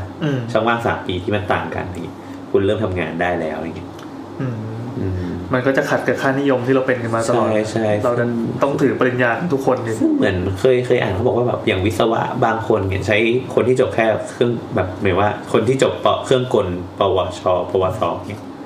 ก็ขึ้นเครื่องได้แล้วแต่ต้องมาจ่ายเงินเดือนเยอะมากๆให้เด็กที่จบปตรีทั้งที่มันไม่จำเป็นอะไรเงี้ยก็มีนะครับเขาเลือก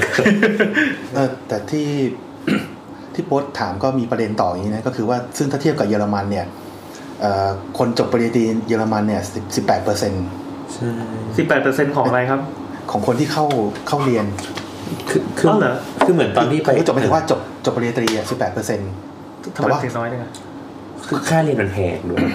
หมายถึงเข้าไปแล้วเราก็แบบไม่คือหมายถึงทั้งระบบการศึกษาเนี่ยก็อย่างเงี้ยคือเหมือนกับว่าเค้าเหมือนพี่ๆดูรายการมาก็คือเค้าสรุปมาว่าประมาณว่าที่ว่าพูดถึงตัว 18% ก็คือเพราะว่าเขารู้ว่าประเทศเขาอ่ะเวลาถ้าจะสร้างชาติเนี่ยมันต้องการทักษะอะไรบ้างคราวเนี้ยโอเค 18% ก็พอที่เหลือก็ไปเรียนอาชีวะเรียนอะไรกันอย่างเงี้ยซึ่งจะต่างกับแนวคิดของบ้านเราซึ่งอย่างเพื่อนพี่ที่เขาไปเรียนต่อเยอรมันก็เล่าให้ฟังว่าอย่างเขาก็จะแยกสายชัดเจนว่าถ้าเรียนสายมาทางสายอาชีวะจะเรียนได้แค่ถึงปริญญาโทแต่ว่าถ้าเรียนทางสายวิชาการก็ถึงปริญญาเอกแล้วก็ต่าง2สายนี่ก็ไม่ได้แบบตั้งข้อรังเกียจรังงอนกันอะไรว่าแบบใครต่ำกว่าใครปริญญาอะไรเงี้ยก็ทุกคนก็ทำตามหน้าที่มีหน้าที่อะไรก็ทำกันในขณะที่บ้านเราถนนทุกสายมุ่งสู่ใบปริญญามันก็เลยเป็นเฟ้อนะเป็นเรื่องน่าเศร้าของบ้านเรา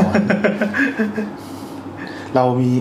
ราก็จะเห็นได้ข่าวเรื่อยๆใช่ไหมฮะมามหาลัยนู้นวันนี้ถูกปิดหลักสูตรไปไม่ได้ไม่รับรองไม่ได้คุณภาพอะไรอย่างเงี้ยคือเราแห่กันแบบว่าอยากให้ทุกคนเป็นเจ้าคนในคนหมด เพราะว่าเหมือนเรื่องนี้เหมือนกันเพราะเหมือนตอนที่ไปที่สวีดอ่ะก็คุยกับคนที่เขาอยู่ที่นู่นอ่ะเขาก็จบแค่แบบเขาเรียกอะไรจบโพลีเทคนิคนะมาใช้คำว่าโพลีเทคนิคก็ไม่ค่อยมีใครเรียนมหาลัยอะไรก็คือเฉพาะด้านเลยก็เหมือนถ้าเป็นคุณครูที่สอนแบบประถมอะไรเงี้ยก็โพลีเทคนิคก็ได้แต่ถ้าจะขึ้นไปเป็นผออะไรเงี้ยก็ไปเรียนปตรีหรือปโทอะไรเหมือนอ่านบางคุมาก็ใครจะไปต่อมหาลัยก็ต่อไปเราจบม.6 ปั๊บเราก็เป็นนักเขียนการ์ตูนเลยก็อย่างเงี้ยอย่างญี่ปุ่นขายหรือเปล่าญี่ปุ่นก็มีโพลีเทคนิคเยอะมันรู้ว่าเป็นที่แบบสถาบันช่างเยอะรู้ว่ามีแต่พี่ไม่แน่ใจเรื่องเปอร์เซ็นต์แต่อย่างญี่ปุ่นนะคือเหมือนเท่าที่รู้ก็จะมีแบบมหาลัยที่แบบเป็นเลทสูงๆกับเขาเรียกเป็นแบบ Women University อ่ะก็จะเป็นเกรดต่ำลงมาหน่อยเป็นมหาลัยหญิงมหาลัยสตรีอะไรเงี้ยอันนี้ก็คือจะเกรดต่ำลงมาหน่อยอ๋อเหรอคือเคยไปแบบฟังอินเทอร์วิวบางอย่างเงี้ยแล้วก็สัมภาษณ์บางอย่างเขาก็แบบอันนี้นอกเรื่องละคือเหมือนเขาเอาผู้หญิงที่จบการศึกษาสูงๆแบบเช่นแบบจบวาเซดะจบโตไดอะไรเงี้ย แบบอยู่โตเกียวนะมาคุยแล้วเขาก็บอกว่าแบบเวลาเขาบอกว่าผู้ชายญี่ปุ่นอ่ะชอบผู้หญิงที่ฉลาดน้อยกว่าตัวเอง เหมือนพอเขาก็บอกว่าเหมือนเขาแบบไปงานแบบเหมือนไปเที่ยวผับอะไรเงี้ยแล้วแบบเวลามาเต้นผู้ชายก็แบบมาจีบแต่พอแบบรู้ว่าตัวเองเรียนมหาลัยอะไรเงี้ยผู้ชายก็บอกว่าเงินไปละ รวมจนถึงแบบประมาณว่ามันก็บอกว่าผู้หญิงคนนี้ก็บอกว่าเอ้ยงั้นเดี๋ยวเอาลองใหม่ก็ไปเที่ยวผับใหม่อีกรอบแล้วก็บอกว่าเราก็จบใกล้มหาลัยแบบเราจบมหาลัยเนี่ยมหาลัยสตรีแถวๆนี้แหละผู้ชายก็แบบโอ๊ยผมคุยดีมากแล้วผู้ชายก็แบบชวนเดินกลับบ้านมันก็คุยแล้วผู้ชายก็บอกว่าเอ้ยเอาดีๆผมว่าแบบคำพูดคุณอ่ะมันไม่ใช่แบบคนที่แบบจบจากมหาลัยสตรีอ่ะวิธีคิดของคุณอะไรอย่างเงี้ยแล้วแบบมันก็บอกว่ามันก็บอกความจริงผู้ชายก็บอกงั้นเดินกลับละโนก็โนไฟใช่ร่วมถึงแบบว่าแบบเหมือนมันก็มีผู้หญิงอีกคนจบวาเซดะเขาก็แบบพูดประมาณว่าไปงานจับคู่อ่ะเหมือนดันบอร์ดอะไรอย่างเงี้ยก็คุยแล้วแบบมันบอกว่าไปเจอผู้ชายคนหนึ่งแบบเป็นเจ้าของแบบธุรกิจอะไรเงี้ยเขาไปถึงงานมันก็ไปถามเขาแบบเฮ้ยแบบแล้วคุณแบบมีแรงบันดาลใจอะไรคุณคิดยังไงคุณมีแผนการธุรกิจยังไงเนี่ยเหมือนแบบผู้หญิงคนนี้เป็นผู้หญิงฉลาดนิดนึงก็แบบสนใจว่าผู้ชายคนนี้คิดอะไรกันอะไรอย่างเงี้ยผู้ชายคนนั้นก็แบบเจือนๆอะไรเงี้ยแต่ว่าคนรอบๆก็ไม่ค่อยสนุกด้วยอ่ะเพราะรู้สึกว่าผู้หญิงคนนี้แบบถามเรื่องที่แบบซีเรียสในวงแบบสนทนาอะไรเงี้ยพอหลังจากวงสนทนาครับก็คนออร์แกไนเซอร์อ่ะก็ส่ง SMS เราบอกกันว่าแบบทำให้งานกล่อยมากเลยนะ นั่นแหละก็ก็นอกเรื่องกันกลับมา ก็ชอบฟังอะไรเงี้ยวันๆด้วยครับ ทำงานไปนี่ดิโอเคก็เมื่อกี้ถึงไหนวะโอเคพอเสร็จแล้วก็อย่างตอนนี้เป็นอาจารย์ละอย่างเราแบบสอนเป็นยังไงบ้างครับตอนเนี้ยเด็กๆที่สอนพี่แขกคิดยังไงบ้างต่างกับสมัยที่พี่แขกเรียนหรือเปล่าแล้วก็พอเหมือนมุมมองจากที่เราเคยเป็นนักเรียนอ่ะพอเป็นอาจารย์เรา มองมันว่ายังไงตอนที่มาเป็นอาจารย์ปีแรกกับปี52แล้วช่วง2ปีก่อนลาเรียนน่ะรู้สึกว่าเจนเด็กต่างกันมากไปถึงความคิดของเจนของเจนแค่ประมาณ5ปีเนี่ยมันต่างกันมากฮะเด็กนี่น่าจะประมาณเจน Y ได้นะฮะที่ว่าอายุที่ว่าสักตอนนี้เรียนสักปี4อะไรเงี้ยเขาจะกล้าคิดกล้าทำกล้าถามอะไรมากขึ้นอะไรเงี้ยแล้วก็มีความคิดของตัวเองแล้วก็เขาโตมากับคนละยุคกับเราจริงๆก็คือว่าอย่างยุคพี่เนี่ยจะเป็นพวกยุคจอเดียวยุคจอเดียวก็คือว่าอาจารย์จะมาเลคเชอร์หน้าชั้นและทุกคนต้องฟังครูแต่พอยุคพวกเจนเนี่ยที่กำลังสอนเนี่ยไม่ใช่ละถ้าเผื่อครูสอนเริ่มน่าเบื่อปุ๊บเริ่มควักมือถือมาจิ๊ดเงี้ยแล้วจิ้มนี่บางคนคือตรวจสอบสิ่งที่ครูสอนนะแล้วเฮ้ยนี่เจ๋งมากตอนแรกคิดว่าแบบเล่นเกมอะไรคือไอ้เล่นก็มีแต่บางคนก็ตรวจสอบสิ่งที่ครูสอนอะไรเงี้ยคราวนี้แล้วเป็นครูไม่รู้สึกแบบชิบหายแล้วกูเหรอมีก็แต่ว่าจริงเป็นข้อดีที่พี่คิดว่าเป็นข้อดีนะเป็นการตรวจสอบตัวเองนี่เหมือนรายการเราเลยพี่ เป็นข้อดีที่ว่าทำให้บางทีเราก็อาจจะน้ำล้นแก้เราพอเรามีคอมเมนต์จากเด็กมีอะไรเงี้ยแล้วมันช่วยให้เรารู้สึกว่าเราต้องใจเย็นแล้วก็สำรวจตัวเองเงี้ยก็อย่าง เดี๋ยวนะฮะมีอย่างนี้อย่างบางทีมีเด็กในห้องถามมาว่าวันนั้นเลคเชอร์เรื่องเรียก scenario in architecture คือการเรียง sequence ในการเข้าถึงงานเนี่ยว่าเวลาคุณจะวางแปลนหรือเขียน section เนี่ยนะฮะแล้วให้คนเข้ามาเนี่ยเขารู้สึกยังไงเนี่ยมันต้องวางซีนนะแบบว่าเข้ามาจากทางเข้าแล้วคุณต้องดีไซน์แปลนมันบีบใช้สีนู้นเจอสีนี้แล้วเขาจะสร้างความรู้สึกอย่างนี้อะไรเงี้ยครับแล้วพอท้ายคาบแบบเด็กเขาก็ถามว่าอาจารย์ครับในเมื่อช่างภาพสถาปัตยกรรมเนี่ยเปิดเผยส่วนที่มันเป็นส่วนที่เป็นหัวใจของแต่ละซีนหมดแล้วเนี่ย ฉะนั้นมันจะสำคัญอะไรที่เราจะต้องไปดูงานนั้นก็เมื่อช่างภาพก็เอามาให้เราดูหมดแล้วอะอุ้ยเด็กนี่เด็กคำถามดีมากเลยตอนนี้เด็กคนนี้อยู่ปี4เฮ้ยก็ได้ไหมคือว่าจะถามคือหมายถึงว่าเด็กคนนี้อยู่ปี4ใช่ไหมฮะแต่ว่าพวกรุ่นพี่เขาตอนที่พี่เข้ามาสอนใหม่ๆประมาณ5ปีก่อนของเขาอ่ะจะไม่มีคำถามลักษณะนี้จะไม่กล้าถามซะด้วยซ้ำบางคนเนี่ยอยากถามมากแต่ว่ากลัวจะเป็นตัวประหลาดจะมาดักรอพี่ตรงหน้าห้องน้ำแล้วพอพี่จากห้องน้ำเสร็จเขาก็ว่าอาจารย์ครับผมอยากถามเนี่ยโว้ยเป็นเด็กอย่างนี้แหละเป็นเด็กอย่างนี้แหละแล้วแบบเราก็แบบมันงอนมันนะทำไมไม่ถามในห้องเพื่อนจะได้รู้ด้วยไม่เอาอาจารย์มันก็จะมีพวกไม่ค่อยอยากฟังเขาก็อยากรีบกลับผมอยากรอคุยกับอาจารย์อะไรเงี้ยคือก็ไม่อยากรู้สึกว่าตัวเองเป็นตัวประหลาดในห้อง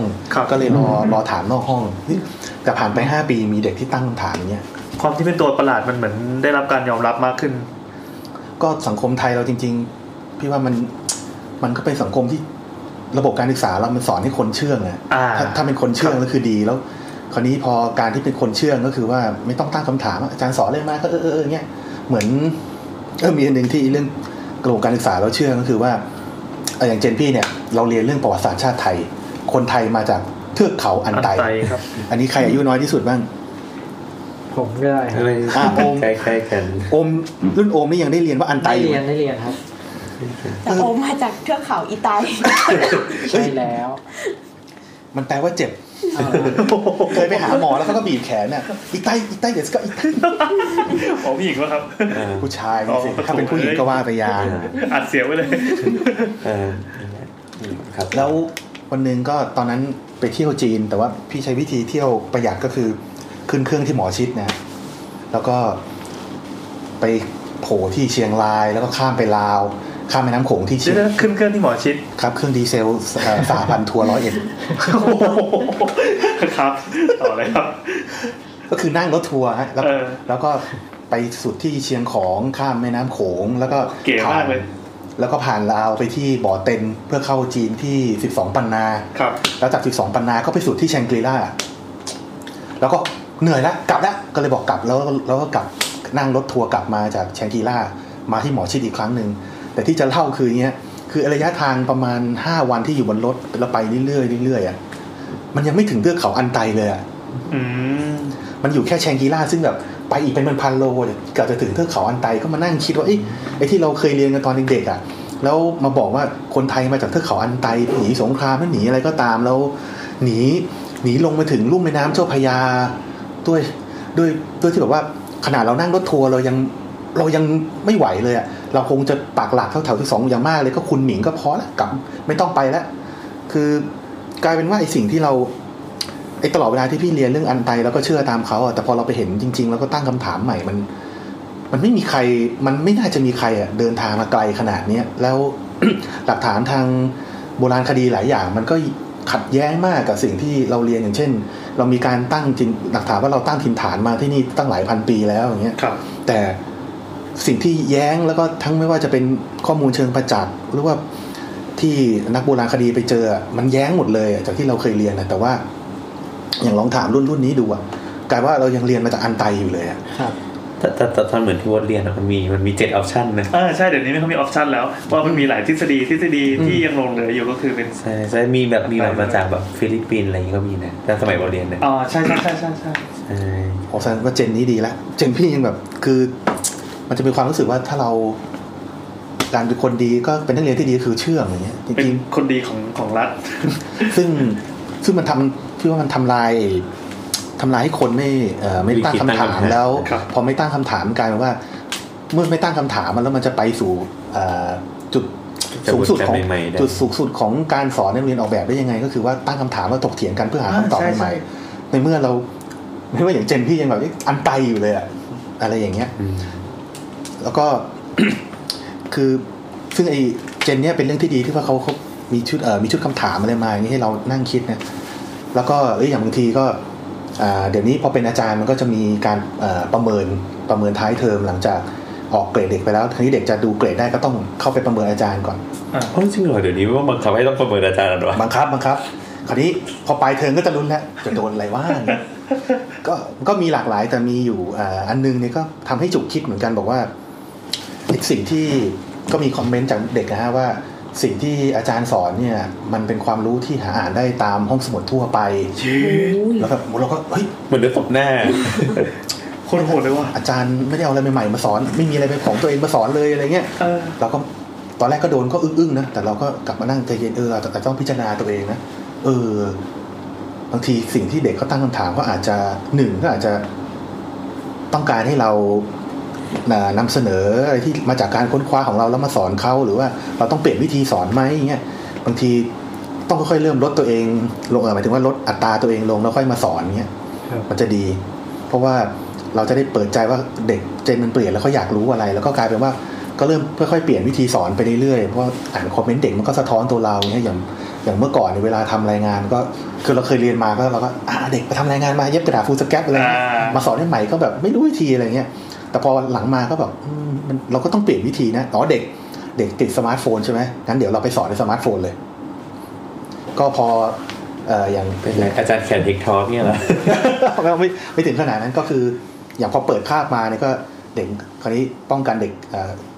ไม่ใช่ป้องกันเราต้องเรียกว่ากระตุ้นให้เด็กมาเรียนให้ทันก่อนเพราะเด็กขาปัดก็จะมีปัญหาเรื่องวินัยก่อนครับนี่เข้าใจกันดีคราวนี้พี่เข้ามาใครมาทันเราจะแจกควิสแต่ว่าควิสเนี่ยให้ทำในกลุ่มของ Facebook ในรายวิชาเลยแล้วก็เสร็จแล้วก็ ให้เวลาไป5นาที10นาทีปึ๊บแล้วก็เสร็จแล้วก็พี่ก็จะไปคอมเมนต์ตัดเลทหลังจากนี้ไม่รับคราวนี้เด็กมาไม่ทันมันก็จะไม่ได้คะแนนตรงนี้แล้วก็จะกระตุ้นเด็กไปงี้แล้วก็อย่างการส่งรายงานนี่ก็พอเห็นว่าตอนแรกก็ทดลองหลายวิธีตอนแรกส่งเปเปอร์มามันก็ลอกนั้นเปลี่ยนวิธีเขียนเป็นไดอะแกรมก็มันก็อย่างมันก็เหมือนก็ยังก๊อปปี้กันมาส่งแต่ว่ามันก็น้อยลงบ้างเว้ยโอเคแต่ว่าที่เจอไปบ่อยตอนเป็นเปเปอร์แล้วให้เด็กทำเป็นรายงานเป็นตัวหนังสือมาเจ็บใจที่สุดก็คือว่าเราสั่งงานเขาแล้วเขาก็ใช้วิธีว่าไปรูดไอภาษาอังกฤษในเว็บแล้วก็ใส่ Google แปลภาษาแล้วก็มาส่งเราแล้วเราอ่านเร็วมากเลยแล้วก็เฮ้ยแล้วก็เราต้องปิดวิธีสอนเว้ยโอเคก็เลยบอกว่างั้นทุกคนไม่ต้องมาส่งเป็นเทคนะทุกคนส่งเป็นไดอะแกรมไดอะแกรมคืออะไรครับก็เหมือนทำเป็นmind mapping เงี้ยป่ะใช่ๆไดอะแกรมก็คือแผนภาพซึ่งในแมปไม่ว่าจะเป็น mapping หรือว่าจะเป็น mind map ไอ้พวกอันนี้มันเป็น subset ของไดอะแกรมหมดก็คือภาพเรียกว่าภาพประกอบนะฮะครับแล้วก็ให้มาเล่าเงี้ยไม่ให้ทุกคนไม่เล่าให้ทุกคนทำเป็นให้ภาพนั้นเล่าว่าเรื่องที่คุณได้รับรายงานไปเนี่ยพอถอดเป็นไดอะแกรมแล้วเนี่ยเล่าให้ผมรู้เรื่องซิก็ใช้วิธีนี้มันจะโอเคมันหน้ามันลอกไม่ได้แล้วมันจะไม่ Google มาแปลใส่เราแล้วมันลอกได้ไหม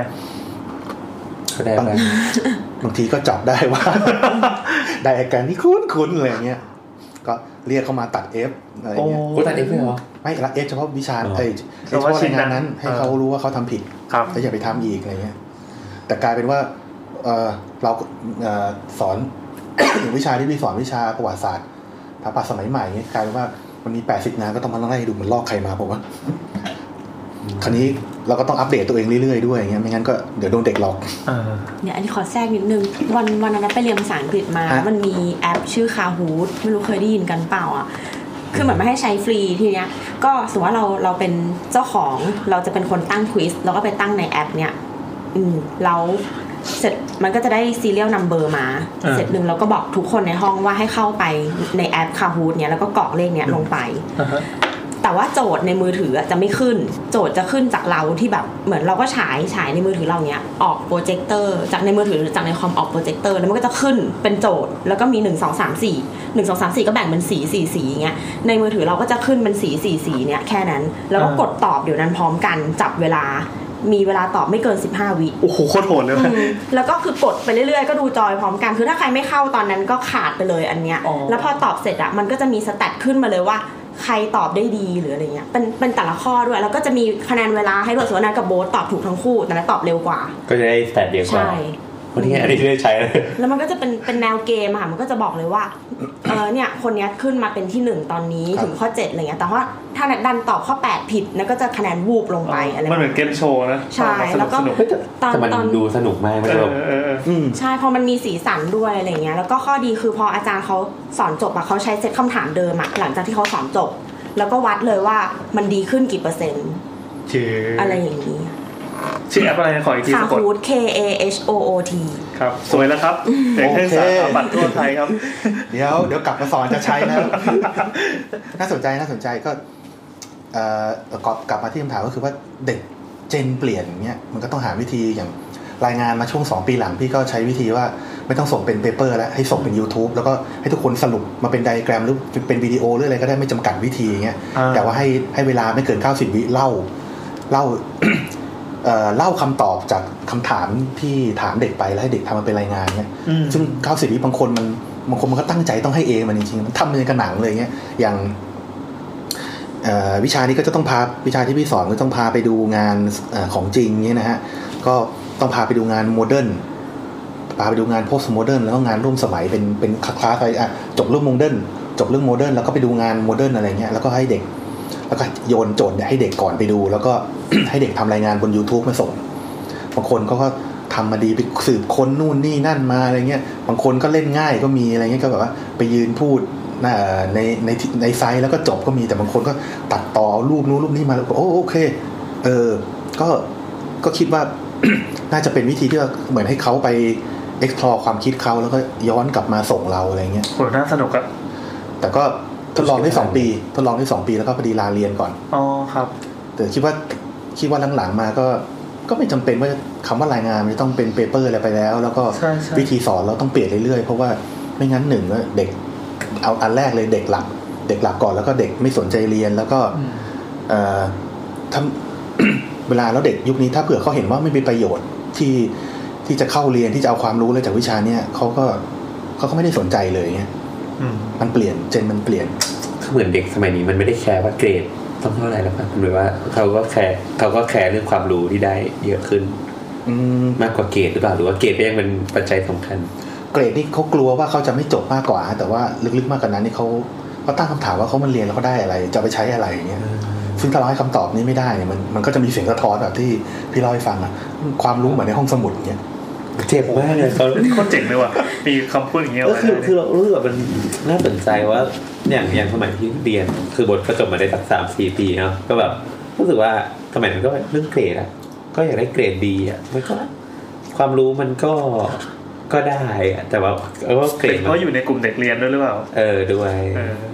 อย่างเรานี่ไม่ได้อยู่ในกลุ่มเด็กเรียนตั้งแต่แรกก็แบบเกรดก็ไม่ซีเรียสขอให้ผ่านขอให้กูรอดจบจากคณะนี้ไปสักทีผมจะชอบเรื่องการไร้กระบวนท่านี่มากเลยอ่ะผมว่ามันดีนะสำหรับวิชาเรียนออกแบบเนี่ยเราก็ต้องเปลี่ยนวิธีสอนไปเรื่อยๆเพราะมันเวิร์คกับวิชานี้มากเลยอ่ะเพราะว่าอย่างเหมือนเมื่อก่อนเคยได้ยินว่ามีรุ่นพี่คนหนึ่งที่จุฬาเคยมาเหมือนกับเล่าเรื่องของอาจารย์ตัวเองให้ฟังว่าในยุคหนึ่งที่พี่เขาเรียนกับอาจารย์คนนั้นอ่ะแล้วเหมือนกับอาจารย์คนนั้นเขามีแนวคิดยุคเก่าใช่ปะในยุคที่ประเทศเรากำลังแบบเร่งผลิตสถาปนิกอ่ะเราจะมีชุดคิดแบบนึงว่าไอ้การสร้างอาคารขึ้นมาไทยหนึ่งเนี่ยจะต้องมีหลักการอย่างนี้อย่างนี้เป๊ะเป๊ะแล้วก็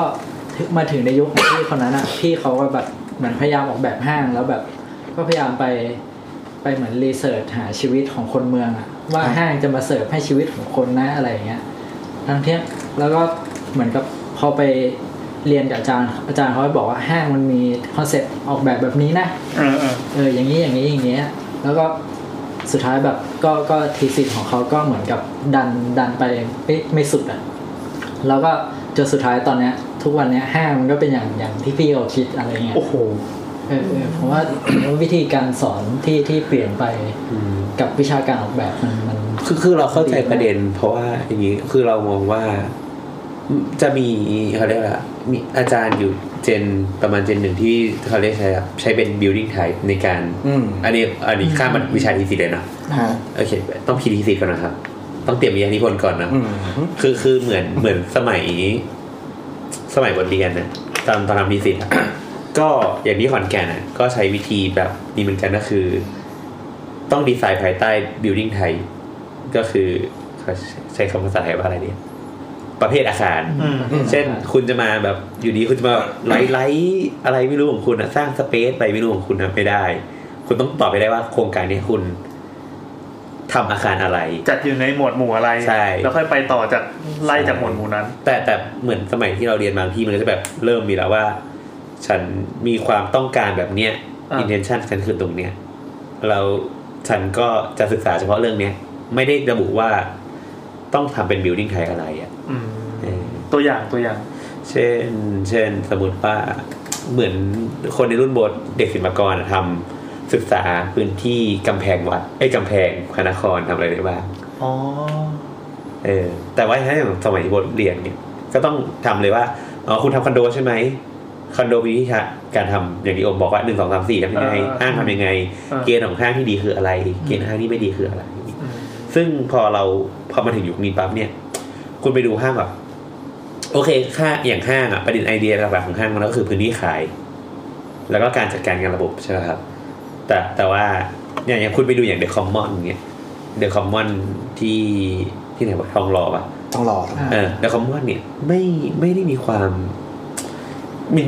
มีความเป็นพื้นที่ขายอยู่อ่ะ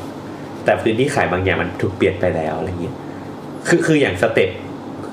บันไดที่เป็นเดอะคอมมอนอ่ะเขาก็ถูกดีไซน์มาเป็นพื้นที่ขายนะแต่มันทำให้กลายเป็นพื้นที่ขายที่กึ่งกับเป็นพื้นที่สาธารณะงงไหมครับเป็นว่าเหมือนบันไดอ่ะเส้นของบันไดมันคือพื้นที่สาธารณะใช่ไหมเราก็จะไปนั่งตามบันไดอะไรอย่างเงี้ยแต่จริงๆแล้วมันคือพื้นที่ขายอะไรเงี้ยมันถูกเปลี่ยนไปแล้วอะหรือถ้าแบบคุณไปเจอการอัดพื้นที่แบบอะไรอย่างเงี้ยสมมติว่าเราไปเดินเซ็นแบบห้างแบบเซ็นทรัลแหละเซ็นทรัลก็มีแบบทางเดินเป็นอย่างเงี้ยหันเข้ามาแล้วทุกข้างต้องหันหน้าเจอกันอะไรเงี้ยไปเจอเซ็นแบบสยามสแควร์วันเงี้ยก็ฉีกทุกอย่างจะงงใช่ก็จะเฮ้ยทางทำไมเป็นอย่างนี้ทำไมอยู่ดีแบบกดทางลาดให้แบบไปสู่สยามสแควร์อะไรอย่างเงี้ยใช่มันเดี๋ยวนี้มันก็เปลี่ยนไปเยอะแล้วอะคือถ้าอย่างคุณมาแบบเจอบิวดิ้งไทยอย่างเงี้ยมันก็อาจจะไม่ตอบก็ได้ว่าวิธีการบางอย่างอะไรอย่างเงี้ยงงไหมครับนั่นแหละครับยกตัวอย่างไงเลยอย่างอันนี้อย่างที่อยู่อาศัยคอนโดอ่ะอย่างเหมือนกับเมื่อก่อนก็คือจะเน้นให้มีห้องเยอะๆใช่ป่ะเดี๋ยวตอนนี้ก็เริ่มเปลี่ยนไปอ่ะคือเอาพื้นที่จากที่สร้างห้องอ่ะเอามาสร้างเป็นสวนแทนอะไรอย่างเงี้ยแล้วก็เหมือนกับใช้สวนนั้นขายแล้วก็เพิ่มมูลค่าห้องเข้าไปอะไรอย่างเงี้ยคือเปลี่ยนจากพื้นที่ที่ใช้งานแบบเดิมมาใช้ประโยชน์อย่างอื่นแล้วก็ให้มันช่วยส่งเสริมมูลค่าให้พื้นที่ที่ใช้งานอะไรเงี้ยแต่ถือว่าอันนี้ก็ยังไม่ได้สำหรับเราไม่ได้ซับซ้อนเท่าไหร่แต่ไม่เป็นไรนะก็ประมาณก็คืออย่างมันเทรนด์ของโลกมันเปลี่ยนแล้วพอกระโดดเข้ามาสู่เด็กตอนเนี้ยที่เขาทำทีสิทธิ์เขาต้องจัดอะไรตอนนี้อย่างที่พี่แขกสอน ที่คลองหกเนี่ยตอนนี้คลองหกยังอิงความเป็นบิวดิ้งไทยหรือว่าเด็กจะทำอะไรก็ได้แล้วหรือยังมีสองส่วนนะก็ เพราะว่าคือสุดท้ายเด็กต้องที่คลองหกทีสิทธิ์เนี่ยมันจะต้องก่อนจะถึงทีสิทธิ์มันก็ต้องไปเตรียมทีสิทธิ์ใช่ไหมฮะคราวนี้มันจะสอบหัวข้อตอนเตรียมทีสิทธิ์ซึ่งคราวนี้หัวข้อเด็กจะต้องมีเด็กคนหนึ่งต้องมีหัวข้อเตรียมไว้3หัวข้อแล้วก็ส่งให้กรรมการเขาให้คะแนนซึ่งวิธี2ของผมก็จะเป็นเปเปอร์เมื่อก่อนเป็นเปเปอร์ตอนนี้เป็นไฟล์ลงแขวนบน Facebook แล้วก็ให้อาจารย์เข้าไปดูแล้วก็ให้คะแนนแล้วก็ใบคะแนนก็ยังเป็นกระดาษอยู่นะฮะแล้วก็ติ๊กอย่างเสร็จแล้วเด็ก3หัวข้อของเด็กเนี่ยอันไหนคะแนนสูงสุดเด็กได้ทำอันนั้นซึ่งบางคนมันก็จะ approach เป็น building type เป็นศูนย์โรงแรมอะไรก็ว่าไปแต่บางคนก็กลายเป็นพื้นที่อะไรบางอย่างอะไรเงี้ยเขาใช้คำว่าเป็นพื้นที่เป็นสถานแต่พอดูแล้วก็มันก็เป็นการผสมอะไรอย่างเบลอๆอาจจะเป็นสวนสนุกปนกับห้างบ้างก็มีหรือบางคนทำเป็น บางคนหมายถึงว่าถ้าไม่ได้เป็นบิลดิ้งไทยนะฮะบางคนเขาก็ทำเป็นที่อพยพที่สำหรับอพยพเวลาน้ำท่วมหรือว่าเป็นชุมชนลอยน้ำที่ตั้งคำถามว่าถ้าน้ำท่วมหนักๆอย่างปี54อย่างเงี้ยสถาปัตยกรรมจะอยู่ได้ด้วยตัวเองยังไงในชุมชนอะไรลอยเป็นตัวไทยขึ้นมาเป็นตัวไทยก็ได้อะไรก็ได้แล้วแต่ว่าไอ้3หัวข้อที่เขาสอบอันไหนเขาได้คะแนนสูงสุดอ๋อหมายถึงว่าก็คือนักศึกษาไม่ได้เป็นแค่คนเลือกนักศึกษาก็เป็นคนเลือกมาประมาณ1แต่อาจารย์ก็เป็นคนเลือกให้อีกทีใช่ฮะคะแนนสูงสุดหัวข้ออันไหนคะแนนสูงสุดเอาอันนั้นไปทำแล้วก็รันต่อซึ่งมันก็จะมีทั้งแบบแนวเชิงอนุรักษ์นิยมอาจจะเป็นแล้วก็ที่ว่าสตาร์ทด้วยบิลดิ้งไทป์ก็มีหรือว่าสตาร์ทด้วยปัญหาสตาร์ทด้วยโปรแกรม แล้วมันหลากหลายฮะแล้วแต่คืออย่างเราไม่ได้มองว่า building ไทยมันผิดถูกนะครับคือเรามองว่าคือเหมือนสมัยเราเรียนมันค่อนข้างปิดอะแต่พอมันเจอเด็กเดี๋ยวนี้มันก็เป็นการแก้ปัญหาแล้วให้โซลูชันเข้ามาในการช่วยออกแบบแล้วค่อย approach งานอีกแบบนึงมันไม่จะไม่เหมือนกับการที่แบบอยู่ดีตั้งบอกนี่แหละโรงแรมปุ๊บทำหนึ่งตึ๊ดอันนี้ก็คือแก้ปัญหามาก่อนเราบอกว่าค่อยมาบอกว่าอาคารที่เกิดขึ้นคืออะไรมันก็น่าสนใจคือเดี๋ยวนี้มันก็เด็กก็หลากหลายอ่ะแต่ไปแอบดูทางต่างประเทศเขาก็ไม่ได้ในถึงประเทศที่การศึกษาทางสถาปัตยกรรมก็เจริญกว่าเราก็ไม่ค่อยได้แอปโพสเป็น building ไทยเริ่มเป็นปัญหาครับว่าปัญหาที่เด็กตั้งแล้วก็สร้างเฟรมเวิร์คแล้วก็โซมันในทีสิทธิ์เงี้ยคือเราว่าสังคมมันซับซ้อนเกินกว่าที่ลักษณะอาคารที่เป็น building ไทยมันจะตอบแล้วว่าสำหรับเรานะคือเหมือนอยู่ดีมีพื้นที่ตรงเนี้ยจะขายอะทำยังไงมันก็มีทั้งแบบร้อยวิธีมั้งหรือลักษณะการแบ่งเป็น building ไทยมันเป็นแค่เทรนด์ของยุคหนึ่งเท่านั้นตอนนี้มันเป็นเทรนด์อีกก้อนหนึ่งที่กำลังมาถ้าความเห็นพี่ก็คือว่าไอ้ทีสิทธิ์แบบที่เป็น building ไทยมันเรียนเหมือนเราเรียนวิธีนี้มาตั้งแต่ยุคโมเดิร์นนะโอ้ไม่เพราะว่าโรงเรียนสถาปัตย์ที่เปิดที่แรกในไทยก็คือที่จุฬาครับแล้วพอไปอ่านพวกอาจารย์รุ่นเก่าๆรุ่นนั้นเขาเรียนอะไรกันก็คือทีสิทธิ์เขาก็ approach เป็น building ไทยคือคัมภีร์มันมาอย่างนี้แล้วก็สอนกันมาอย่างนี้อย่างนี้อะไรเงี้ยแต่คราวนี้ ด้วยความที่มันยาวนานอย่างเงี้ยพอจะมีใครสักคนจะพลิกเนี่ยมันก็จะมีคำถามเยอะพลิกทำไมอะไรยังไงแล้วถ้าเด็กไม่ได้ทำเป็น building ไทยแล้วจบไปก็จะทำงานยังไงอะไรเงี้ยก็ยากนะใช่ใช่อันเนี้ยคือเมื่อกี้กำลังจะพูดเรื่องประเด็นนี้กับพี่แขกพอดีว่าเพราะว่าการศึกษามันก็ป้อนต้องป้อนเข้าระบบอ่ะการที่เด็กมันไม่เข้าใจความเป็น building ไทยมันทำให้การไปทำงานต่อมันยากคือสมมติบอกว่าโอมเข้ามาใหม่บอกว่าเนี่ยทำโรงแรมอย่างน้อยอ่ะบอกว่าถ้าทำโรงแรมออฟฟิศบอกว่าทำโรงแรมโอมก็เข้าใจละว่าโรงแรมที่ดีที่เป็น building ไทยมันควรจะมีอะไรอย่างเงี้ยหรือว่าต่อไปหรือว่าในพศนี้ครับมันจะมีแบบออฟฟิศสถาปนิกที่เริ่มไม่ได้เริ่มด้วย building ไทยไหมโอ้มีเยอะนั่นไงอย่างล่าสุดดูอะไรวะของ Cloud for วะไม่แน่ใจจะมีออฟฟิศชื่อว่า Cloud for ที่ได้รางวัลนะอันนั้นก็จะแอบโฆษณาอีกแบบก็เนี่ยแสดงว่ามันก็มีตลาดมารองรับเริ่มมีการอะไรอย่างเงี้ยมากขึ้น มีหลายออฟฟิศที่แบบเริ่มเป็นอย่างเงี้ยแต่ถ้ามองจากคนข้างนอกก็รู้สึกว่า building ไทยจำเป็นอย่างน้อยก็ถ้าเราจะทำอะไรที่มันไม่ซ้ำเดิมอ่ะเราต้องรู้ก่อนว่าเดิมอ่ะมันมีอะไรบ้างจะได้ไม่ไปซ้ำมันไม่ใช่หรอคือเราถ้าเป็นเราอาจจะแยกว่าการเรียนในห้องเรียนอ่ะใช่แต่พอทำเป็น thesis เราว่า thesis มันคือทางเลือกมันคือ individual study ไปแล้วอ่ะหรือเปล่าคือเราไม่ได้อยู่ในหมวกของอาจารย์เนี่ยแต่ว่าตอนนี้ที่เราทำงานเราเข้าใจว่า thesis มันควรจะเป็นสิ่งที่นักศึกษาสนใจมันไม่จำเป็นต้องเริ่มกับ building ไทยก็ได้แต่ว่าหมายว่าโดยพื้นฐานการเรียน 1-5 ปีเนี่ยคุณต้องรู้เบสิกทั้งหมดไม่รู้สิแต่การเรียนแบบใช้ building ไทยมันก็มันเวิร์กแน่มันทำให้เบสิกแน่นเหมือนกันนะหมายถึงว่าถ้ามีความรู้ในเรื่อง building ไทยต่างๆอะไรเงี้ยก็อย่างเช่นยกตัวอย่างเช่นมีความรู้ด้านกฎหมายอะไรเงี้ยคือมันจะเป๊ะเลยคือตอนก่อนก็ไม่เป๊ะแต่พี่มองว่าสุดท้ายแล้วมันจะทุก building ไทยอ่ะ origin ของมันมาจากอะไรมันทำไมเราไม่ตั้งคำถามว่าแล้วทำไมมันถึงมี building ไทยนี้มันมีภาวะมีเงื่อนไขอะไรทำให้เกิด building ไทยเนี่ยแล้วมันเลยเกิดเป็นรูปแบบอย่างเงี้ยซึ่งอาจจะ approach ไปในเรื่องของเศรษฐศาสตร์กิจกรรมพฤติกรรมถ้าเผื่อเราเริ่มสอนตรงเนี้ยมันพลิกไป building ไทยอะไรก็ได้ใช่ๆเพราะว่า building ไทยหลายตัวในไทยเราก็มันก็มาตอนยุคโมเดิร์นยุคโพสต์โมเดิร์นเนี่ยแต่ว่าทำไมมันถึงมีล่ะแล้วมันทำไมมันถึงเป็นรูปแบบนี้เงี้ยซึ่งพี่ว่าวิธีที่มันจะช่วยได้คือเราไปตั้งคำถามกับมันนี่แหละว่า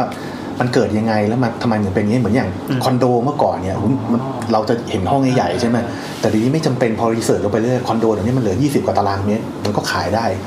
ก็อยู่ครบได้แล้วก็หาวิธีแก้ไขไปอย่างเงี้ยหมายถึงว่าแก้ปัญหาทางสถาปัตยกรรมให้มันใช้งานได้ในบริบทอย่างนี้เพราะสังคมมันเปลี่ยนโจทย์มันเปลี่ยนอย่างนี้ถ้า เหมือนอย่างเมื่อก่อน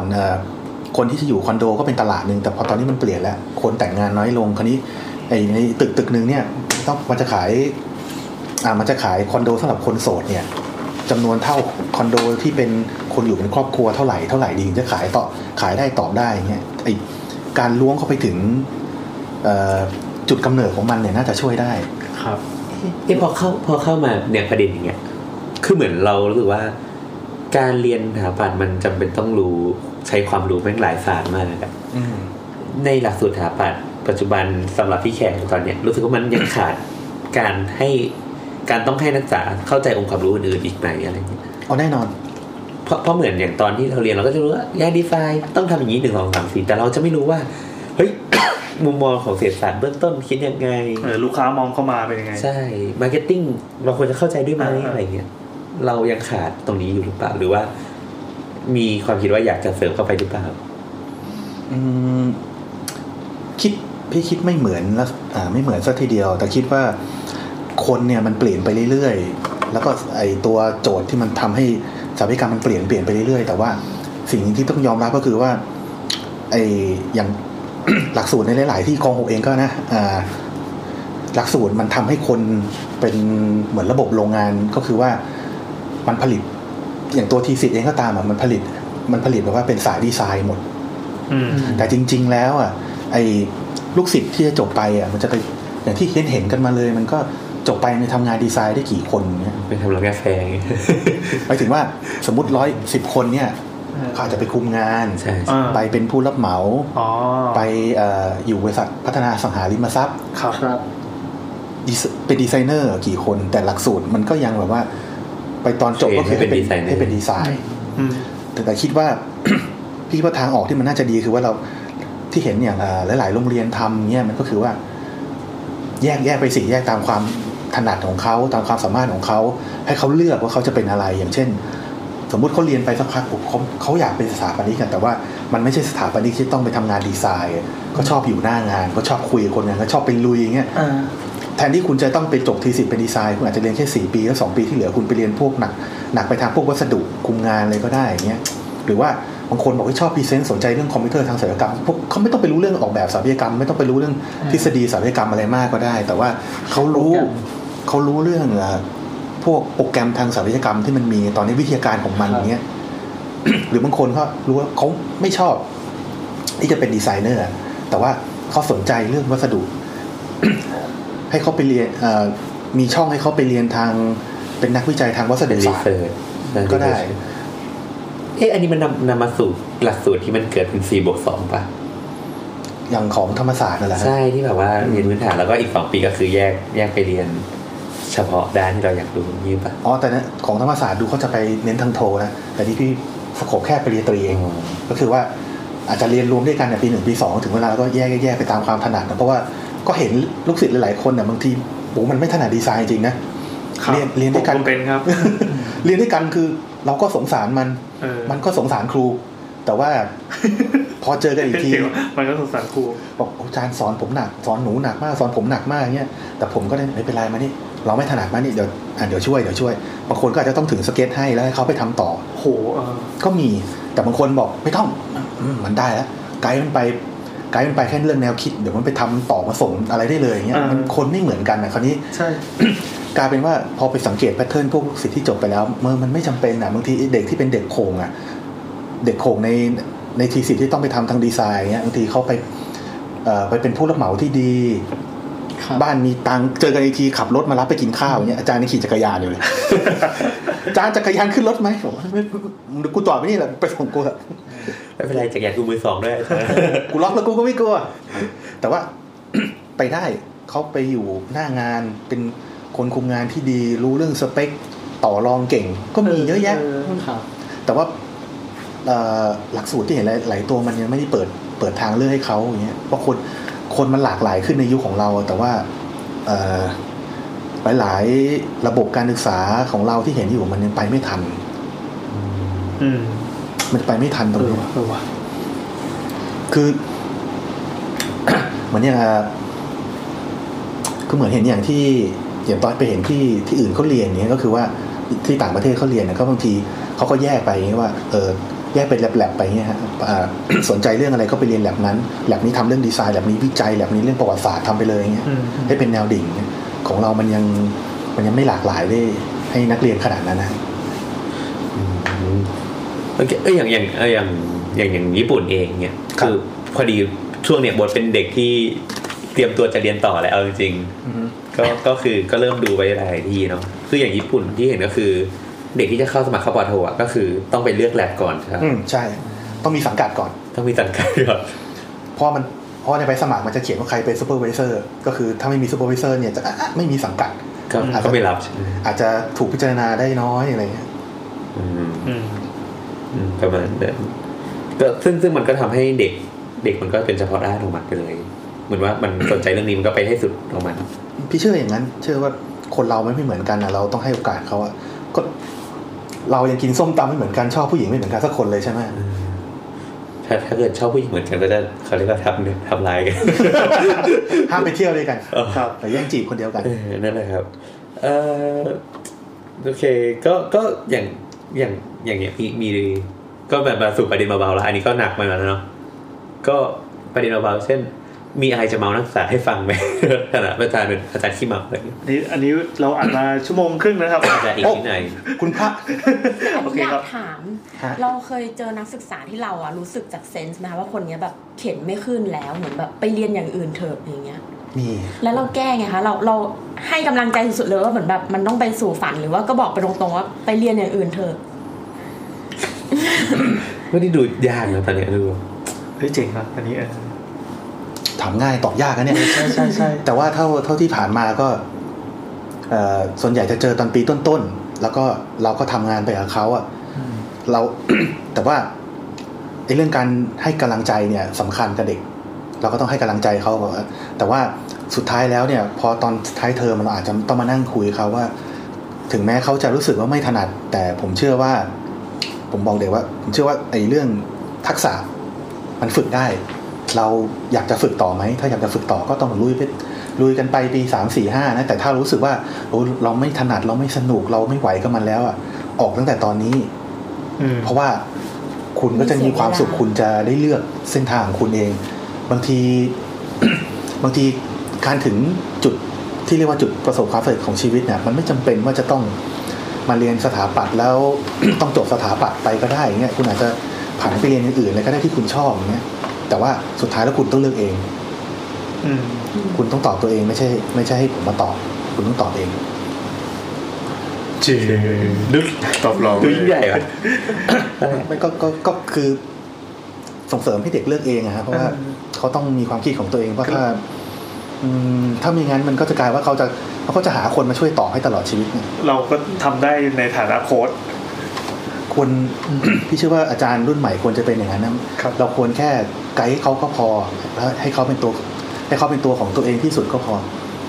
เขาอยากรู้อะไรเราก็ป้อนเขาในลักษณะว่าป้อนไกด์ก็พอไม่ต้อง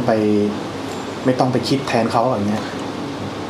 ไม่ใช่หน้าที่เราแล้วในฐานะที่เราเป็นอาจารย์สายถาปัดเนี่ยค่ะรู้สึกว่าเดี๋ยวนี้ภาษาอังกฤษมีความสำคัญไหมคะหรือว่าแบบกับบางคนกับบางอย่างที่เขาเลือกว่าเขาอยากไปอยู่จุดนี้อาจจะไม่จำเป็น จริงๆถึงไม่ต้องถาปัดก็ภาษาอังกฤษก็สำคัญมากฮะเพราะว่าเราหลีกเลี่ยงมันอะไรไม่ได้เลยมันก็ไม่ใช่ว่าเฉพาะนักเรียนนะอาจารย์ด้วยนะเพราะว่าอาจารย์รุ่นใหม่ๆนี่อย่างที่มหาลัยนี่ก็คือว่าเขาก็เอาแค่สอบเข้าก่อนเขาก็จะมีเกณฑ์ว่าภาษาอังกฤษต้องผ่านเท่าไหร่ถึงจะมีสิทธิ์มาสอบข้อเขียนต้องผมสอบภาษาอังกฤษมายื่นอันนี้สำหรับอาจารย์สำหรับเด็กก็คือว่าสำคัญกับเขาไงเพราะว่าเราต้องยอมรับว่าเราไม่ได้อยู่ในประเทศไทยของเราอย่างเดียวเราต้องคบค้าสมาคมกับเขาแล้วยังไงภาษาอังกฤษเราก็ต้องใช้กับเขาแล้วในศาสตร์ของสถาปัตยกรรมเนี่ยมันอยู่เดี่ยวๆไม่ได้มันเป็นสหศาสตร์นะฮะมันต้องใช้ศาสตร์อื่นมาเข้าประกอบให้เป็นเราเนี่ยคราวนี้การที่เราเริ่มต้นที่ว่าแค่เรื่องศาสตร์ของภาษาเรายังไม่อยากรู้แล้วอ่ะมันก็ไปยากนะก็จำเป็นเพราะว่าอย่างที่หลังๆมาที่ของผมก็พยายามจะดันนักเรียนว่าให้ไปเวิร์กช็อปต่างประเทศพยายามจะบางทีก็ไปเข้าค่ายที่มหาลัยที่เขาให้ทุนมาไปเข้าค่ายกิจกรรมที่ต่างประเทศใกล้ๆบ้างไปสิงคโปร์ไปฟิลิปปินส์ไปอะไรเงี้ยคราวนี้ ตอนที่ช่วงนั้นที่ทำงานฝ่ายกิจการนักศึกษาก็ดันตลอดแล้วก็ว่าเนี่ย เอาเด็กพวกนี้มาเป็นพอเวลามีงานประถมนิเทศงานไหว้ครูว่าเอาพวกเนี้ยเอามาให้พวกน้องๆปีหนึ่งดูเนี่ยที่เขาเพิ่งไปอบรมที่ฟิลิปปินส์มาไปอบรมที่สิงคโปร์มาแต่หัวใจที่เขาถูกเลือกให้ได้ไปก็คือภาษาอังกฤษอยากไปอย่างพี่เขาไหม อะไรอย่างเงี้ยคือในใจคนไทยอ่ะชอบเมืองนอกอยากไปเมืองนอกไปแล้วก็เอาพี่ก็เอาพวกนี้มาขายก่อนอยากไปอย่างพี่เขาไหมแล้วพอมันมาถึงจุดนี้เราเคยกลัวไหมคะว่ามันอาจจะสร้างค่านิยมว่าเด็กอาจจะคิดว่าทำงานบริษัทต่างชาติแล้วได้เงินเดือนเยอะกว่าหรืออยากออกนอกประเทศเป็นภาวะสมองไหลอีกอะไรอย่างเงี้ยไม่ใช่เรื่องน่ากลัวไม่ใช่เรื่องน่ากลัวไม่ใช่กลัวออกไปสิดีไปสิดีไปที่สุดท้ายมันต้องกลับมาอยู่ดีนะยังไงดูมาแชร์ยังไงเมืองไทยก็เป็นบ้านเขาแต่ว่าด้วยธรรมชาติของคนยังไงคนเราก็ไม่อยากอยู่ใต้เงาพ่อแม่ตลอดหรอกยังไงเขาก็ต้องออกไปยังไงเขาก็ต้องอยากออกไปจากปีของพ่อแม่ตลอดแล้วแต่ว่ามันจะทำให้เขาเก่งแล้วก็แกร่งเพราะว่าปัญหาอย่างเจนของพี่ก็คือเรื่องที่เห็นก็คือเรื่องภาษาอังกฤษกับความกลัวภาษาอังกฤษก็โอเคทำภาษาอังกฤษทำให้เราไปไม่ได้เพราะเราไม่รู้จะพูดไปสื่อสารกับเขาในการทำงานต่างประเทศยังไงแต่ส่วนความกลัวสำคัญกว่าเพราะกลัวปุ๊บเราจะมีข้ออ้างสารพัดโอ้ยอยู่ออฟฟิศอย่างนี้ก็ดีอยู่แล้วก็ไม่ต้องไปฝึกภาษาเพิ่มสิ้นเดือนเราก็รับตังค์ไปกินเบียร์กันหน้าที่แถวทองหล่อแล้วเราก็เอาไปจ่ายค่าเช่าแล้วเราก็มากินมาม่าปลายเดือนแล้วก็สบายแล้วนี่เดี๋ยวมีตังค์ให้พ่อให้แม่แต่ว่าแล้วเราไม่อยากเห็นโลกข้างนอกที่มันกว้างแบบนี้หรอว่ามันเป็นยังไงมันมีอะไรที่มันน่าตื่นเต้นรอเราอยู่เงี้ยเหมือนที่พี่สอนนักเรียนตลอดว่าถ้าคุณจะเป็นสถาปนิกนะยังไงคุณก็ต้องรู้จักเดินทางเงี้ยเพราะการเดินทางมันจะเปิดโลกทัศน์ของคุณจะเปิดอะไรหลายอย่างเนี่ยเหมือนที่ชอบชวนพวกนักเรียนชวนเพื่อนอาจารย์ชวนเพื่อนๆสถาปนิกกันว่าจะชอบจัดสาโรดทัวร์เคยได้ยินมั้ยจิ๋งเตอร์เคยได้ฟังมั้ยคอนเซ็ปต์คือถูกที่สุดไกลที่สุดเราไปได้เราไกลที่สุดเฮ้ยเจ๋งว่ะก็คือเราก็จะวางแผนก่อนแล้วว่าเราจะไปที่นี่ไปดูงานสถาปัตย์ที่นี่แต่ว่าเราจะใช้งบที่มันคุ้มค่าอย่างเรารู้เราไปเราไม่เน้นนอนหรอกเพราะกลางคืนเดี๋ยวพวกเราก็ออกไปดูไนท์ไลฟ์กันอะไรอย่างนี้นะเราก็วางแผนให้มันถูกๆพักโรงแรมถูกๆเอาแค่อาบน้ำนอนก็พอหรืออะไรอย่างเงี้ยแล้ว เราไปแล้วก็จะได้ไปเห็นงานนู่นงานนี่ด้วยอย่างบางทีก็ไปดูงานตอนนั้นไปดูงานสถาปนิกเวียดนามที่กำลังดังตอนนี้ฮะบัวจองเหงี่ยเงี้ยใช้วิธีว่าเราไปแบบงบน้อยๆแต่ว่าไปได้เห็นงานเขาไปดูคอนกรีตไม้ไผ่ของเขาไปดูไม้ไผ่ดั่นของเขาแล้วไปยังไงก็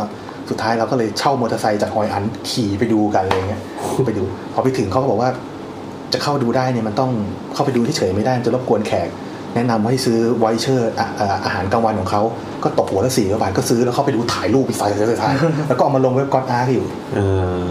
ที่มาก็คือถูกที่สุดไกลที่สุดเพราะมันสำคัญไม่อยากเห็นอย่างนี้เหรอจะบอกเขาอะเป็นสูตรเดียวกับกระทู้พันทิปเดี๋ยวนี้เที่ยวทั่วโลกราคา 3,000 บาทอันนี้โอมทำได้ถูกที่สุดไกลที่สุดไม่ต้องใช้ตังค์สักบาทแต่โอมสามารถไปลงนรกได้พาไปยังไงเนี่ยอะไรแต่ถ้าเกิดใช้ 3,000 โอมช้าขึ้นทวดเลย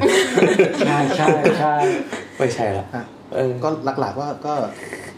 เห็นโลกกว้างสำคัญกับงานออกแบบอยู่แล้วเพราะว่าพวกมาสเตอร์หรือว่าเกรดอาร์คิเทคของโลกอ่ะเขาเป็นนักเดินทางทั้งนั้นแหละฮะแล้วก็อย่างคนหลายคนที่พี่ชอบเขาก็ไปดูปูมหลังคือเขาก็เป็นนักเดินทางถ่ายรูปสเก็ตเป็นข้อมูลแล้วก็เหมือนสะสมข้อมูลไว้ในคลังในหัวเงี้ยแล้วถึงเวลาก็หยิบมาใช้ทุกคนหลายๆคนเป็นนี้หมดต้องเห็นเยอะๆเราเห็นด้วยนะเพราะเรารู้ว่าการดูรูปจากในเว็บอ่ะกับการไปแบบสู่สเปซตรงนั้นเนี่ยไม่เหมือนกัน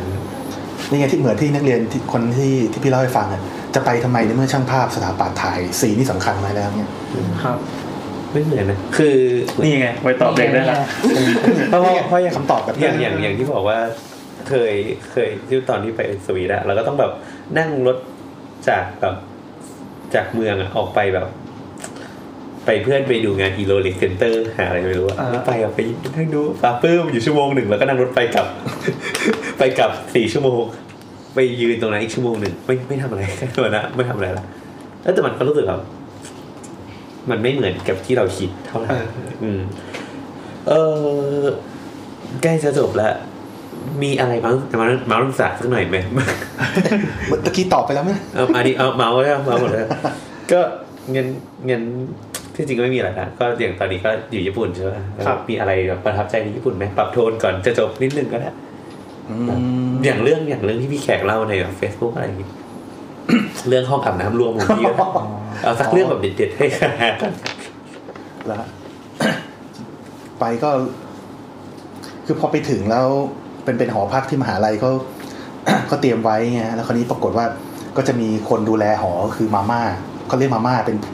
ป็นสาวใหญ่วัยเฉียด70ดูแล70เพราะว่าสั่งเลยเฉียด70ดูแลอยู่แล้วเขาก็พอมาถึงแกก็วางม่าใส่เราเนี่ยว่า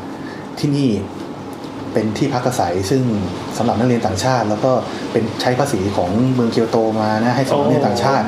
แล้วเราอยู่ในดงล้อมที่ข้างๆก็เป็นอนุบาลแล้วที่เหลือก็จะเป็นที่อยู่อาศัยแบบไฮโซไซตี้แกใช้คำว่าไฮโซอ่ะเกรงเลยแล้วแบบแล้วแกก็ชอบเหงาๆดึกๆก็มาเคาะนู่นเคาะนี่แล้วก็เรียกอะไรมีงานนิทรรศการที่นู่นที่นี่ที่นั่นอย่างเงี้ยให้ไปดูอะไรเงี้ยรู้สึกว่าตัวเอง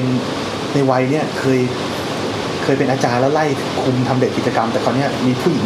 วัยเฉียด70มาไล่เราเป็นเด็กอีกครั้งนึงแล้วพอไปถึงวันแรกก็ ค่อยปรับตัวแบบว่าต้องคือในหอก็จะมีแต่นักเรียนต่างชาติหมดเลยเนี่ยแล้วมันก็ดีเนี่ยว่าเราค่อยๆได้คุยได้แลกเปลี่ยนหลายๆชาติว่าทำไมเขาถึงมาเลือกเรียนญี่ปุ่นทำไมถึงเลือกมาเรียนเกียวโตอย่างมี เพื่อนที่หอคนนึงเนี่ยเขามาเรียนที่ KIT เหมือนกันแต่ว่าเรียนชีวประยุกต์เนี่ยฮะ มาจากบูกินาฟาโซชื่อเอริกเขาบอกว่าก็ถามทำไมถึงมาเรียน KIT อ๋อผมได้ทุนมาได้ทุนก็เลยมาแล้วทำไมถึงเลือกญี่ปุ่นก็ผมก็ได้ทุนมาแหละแต่ว่าสาโรจน์คุณรู้ไหมว่าพอผมจะมาถึงที่นี่ได้นะผมต่อรถไม่ต่อเครื่องบินเนี่ยนานมากเลยผมต้องนั่งเครื่องบินจากบูกินาฟาโซมาที่ฝรั่งเศสก่อนแล้วรอทรานสเฟอร์เครื่อง4ชั่วโมงแล้วค่อยมาเกียวโตแล้วผมมาอยู่อาทิตย์นึงเนี่ยผมนอนไม่หลับทำไมอ่ะมันคุณกลัวผีเหรอพาวผมเจ็ตแลกเวลาบูกินาฟาโซญี่ปุ่นมันห่างกันหลายชั่วโมงเนี่ยแล้วก็แต่ผมมาที่นี่ผมก็เหงานะเพราะว่าพอชอบเพลงบ็อบมาลี่แต่ว่าที่ญี่ปุ่นไม่มีใครฟังบ็อบมาลี่ พอเขาไปเที่ยวในตัวเมืองเกียวโตแล้วก็เจอร้านญี่ปุ่นคนญี่ปุ่นคนนึงอ่ะมีโปสเตอร์บ็อบมาลี่เขาเข้าไปคุยเหมือนเป็นพี่น้องอะไรกันเลย แล้วก็ไปเจอเขาอีกทีที่โรงเรียนเพราะว่าเรียนวิชาภาษาญี่ปุ่นด้วยกันแล้วก็จะเป็นพวกที่ว่าเรียนภาษาญี่ปุ่นไม่เอาอ่านเหมือนกันเพราะว่าเป็นพวกที่มาจากภาษาแบบอัลฟาเบตแต่พวกที่มาจากภาษาพวกภาษาภาพนะฮะพวกโลโกแกรมอย่างพวกจีนไต้หวันเกาหลีเนี่ยเวลาเรียนญี่ปุ่นเขาเร็วมากเลยแล้วผมกับแอริกก็จะนั่งงงๆอยู่หลังห้องกันแล้วเนี่ยแล้วแอริกบอกว่าเนี่ยจะอยู่ญี่ปุ่นเนี่ยถ้าคุณอยากจะเอนจอยกับการมีชีวิตที่เนี่ยคุณต้องรู้ภาษาญี่ปุ่นนะแต่ทุกวันนี้เรายังง่อยๆกันอยู่เลยเนี่ยแล้วก็แลกเปลี่ยนคุยกับแก๊งคนจีนเขาก็ถามมาถึงเรื่องมาญี่ปุ่นเขาบอกเขามีคนหนึ่งบอกเขาเรียนวรรณกรรมจีนคุณเรียนวรรณกรรมจีนทำไมคุณมาญี่ปุ่นเพราะว่าคนญี่ปุ่นเนี่ยเขาชอบวรรณกรรมจีนเนี่ยเขาก็เลยมาเรียนเพื่อจะเป็นนักเรียนแลกเปลี่ยนที่แต่ว่าเขาก็เรียนอยู่ที่จีนอยู่แล้วอะไรเงี้ยมันก็ทำให้เห็นว่าคนก็มีหลากหลายมีอะไรที่มีอะไรให้น่าสนใจเนี่ยแต่ว่าเพื่อนจีนนี่มาถึงเขาก็เป็นคนที่ว่าพาไปซื้อของพาไปอะไรเงี้ยพอตอนเย็นเขาบอกว่าห้องอาบน้ำเนี่ย เข้าไปไอ้นี่นะเข้าไปเนี่ยมันจะมีผ้าคุณต้องวางผ้าก่อนแล้วคุณก็หยอดเหรียญ100 เยนมันจะอาบน้ำได้15นาทีแล้ว we can shower together พี่ก็อึ้งอ่ะลองเจอกันวันแรกชวนอาบน้ำด้วยกันคือทั้งจินตนาการเห็นพยูน2ตัวในห้อง shower 80x80แล้วเหมือนเขาก็คิดได้ก็เลยว่า no no no no no no no โอ้โหเราก็เลยบอกว่าไม่เป็นไรเอาไว้ชาวเวอร์วันหลังแล้วกันก็ตกใจมาอยู่หอชายล้วนวันแรกชวนอาบน้ำแล้วเรื่องก็มาเฉลยค่ำๆก็คือว่าพอตอนค่ำปุ๊บใครก็จะมีเสียงตะโกนอยู่หน้าห้องน้ำตลอดชาวเวอร์ชาวเวอร์ชาวเวอร์จนผ่านไปวันที่2ก็เลยไปถามว่าทำไมเขาถึงตะโกนชาวเวอร์เขาบอกว่าอ๋อก็คือว่าบางคนเขาหยอดเหรียญ100 เยนแล้วมันอาบได้15นาทีแล้วผู้ชายบางคนอาบ3นาที5นาทีมัน10นาทีเวลาเหลือเขาก็เลยตะโกนเราก็คิดว่าคนจีนมันชวนเราอาบน้ำจริงๆ จริงไม่เวลามันเหลือแล้วก็เป็นอย่างนี้แล้วพี่ก็บางทีพี่ก็แบบวันนี้จะอาบน้ำเว้ยแต่อยากอาบน้ำฟรีเดี๋ยวเรารอเสียงตะโกนชาวเวอร์แล้วก็แย่งกันอาบ ก็คือการอ่านไม่ใช่ไปยืนซ้อมกันสองคนใช่ตอนแรกต่อเวลากันก็คือเซ็กซี่มากเลยก็ตอนแรกคิดว่าคนจีนชวนเราอาบน้ำแล้วจะมีแบบตู้แบบแปลแต่ใช้ว่าหยอดเหรียญที่นึงแล้วก็อาบพร้อมกันอะไรเงี้ยผู้ชายตัวใหญ่แล้วก็เบียดกันอย่างนั้นเพื่อจะได้ประสบการณ์แปลกใหม่ที่ต่างแดนกูไม่กล้าใช้สบู่ก้อนเลยนั่นแหละก็ดูงั้นก็วันนี้ก็ตัดเลยนะ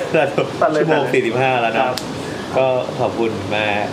เป็นเกียรติมากที่พี่แขกมาแลกเปลี่ยนประสบการณ์นะครับถ้าใครอยากติดตามผลงานหรือว่าไปอ่านที่พี่แขกนินทาชาวบ้านได้ก็จากไหนครับอ๋อส่วนใหญ่ก็จะอัพบน Facebook ตัวเองฮะครับFacebook ก็ xaroj.phrawong ครับผมก็จะมีเรื่องเมาส์มอยนินทาชาวบ้านนินทาเพื่อนข้างห้องประสบการณ์แย่งอาบน้ำปั่นจักรยานรอบเกียวโตกินยังไงให้ถูกในเกียวโตไปแย่งของในซุปเปอร์มาร์เก็ตกับแม่บ้านอะไรนี่หลังสองทุ่มครับผมเรื่องน่าสนใจนะก็เดี๋ยวนี้ก็ขอบคุณพี่แขกมาครับฝนตกแล้วโอ้ขอบคุณครับตอนแรกคิดว่าไม่รู้จะคุยอะไรได้เยอะเหมือนกันเป็นช่วงจะ2ชั่วโมงเฉยเลยโอเคครับเสาร์ EP 14ก็จบเพียงเท่านี้ถ้าเกิดว่ามีคำถามหรืออะไรก็ฝากข้อความได้ใน Twitter เราจะไปบอกพี่แขกให้อะไรอย่างนี้หรือว่าเข้าไปหาพี่แขกก็ได้หรือว่าเด็กที่ฟังแบบอยากจะเรียนถาปัตย์ทำไงครับอะไรอย่างนี้หรือว่าไม่อยากเรียนถาปัตย์แล้วทำยังไงดีก็ไปแอดอย่างอื่นก็วันนี้ก็ขอบคุณมากแล้วก็อย่าลืมติดต่อมารับของรางวัลใช่ด้วย DM มาแล้วกันครับผมสวัสดีครับสวัสดีครับ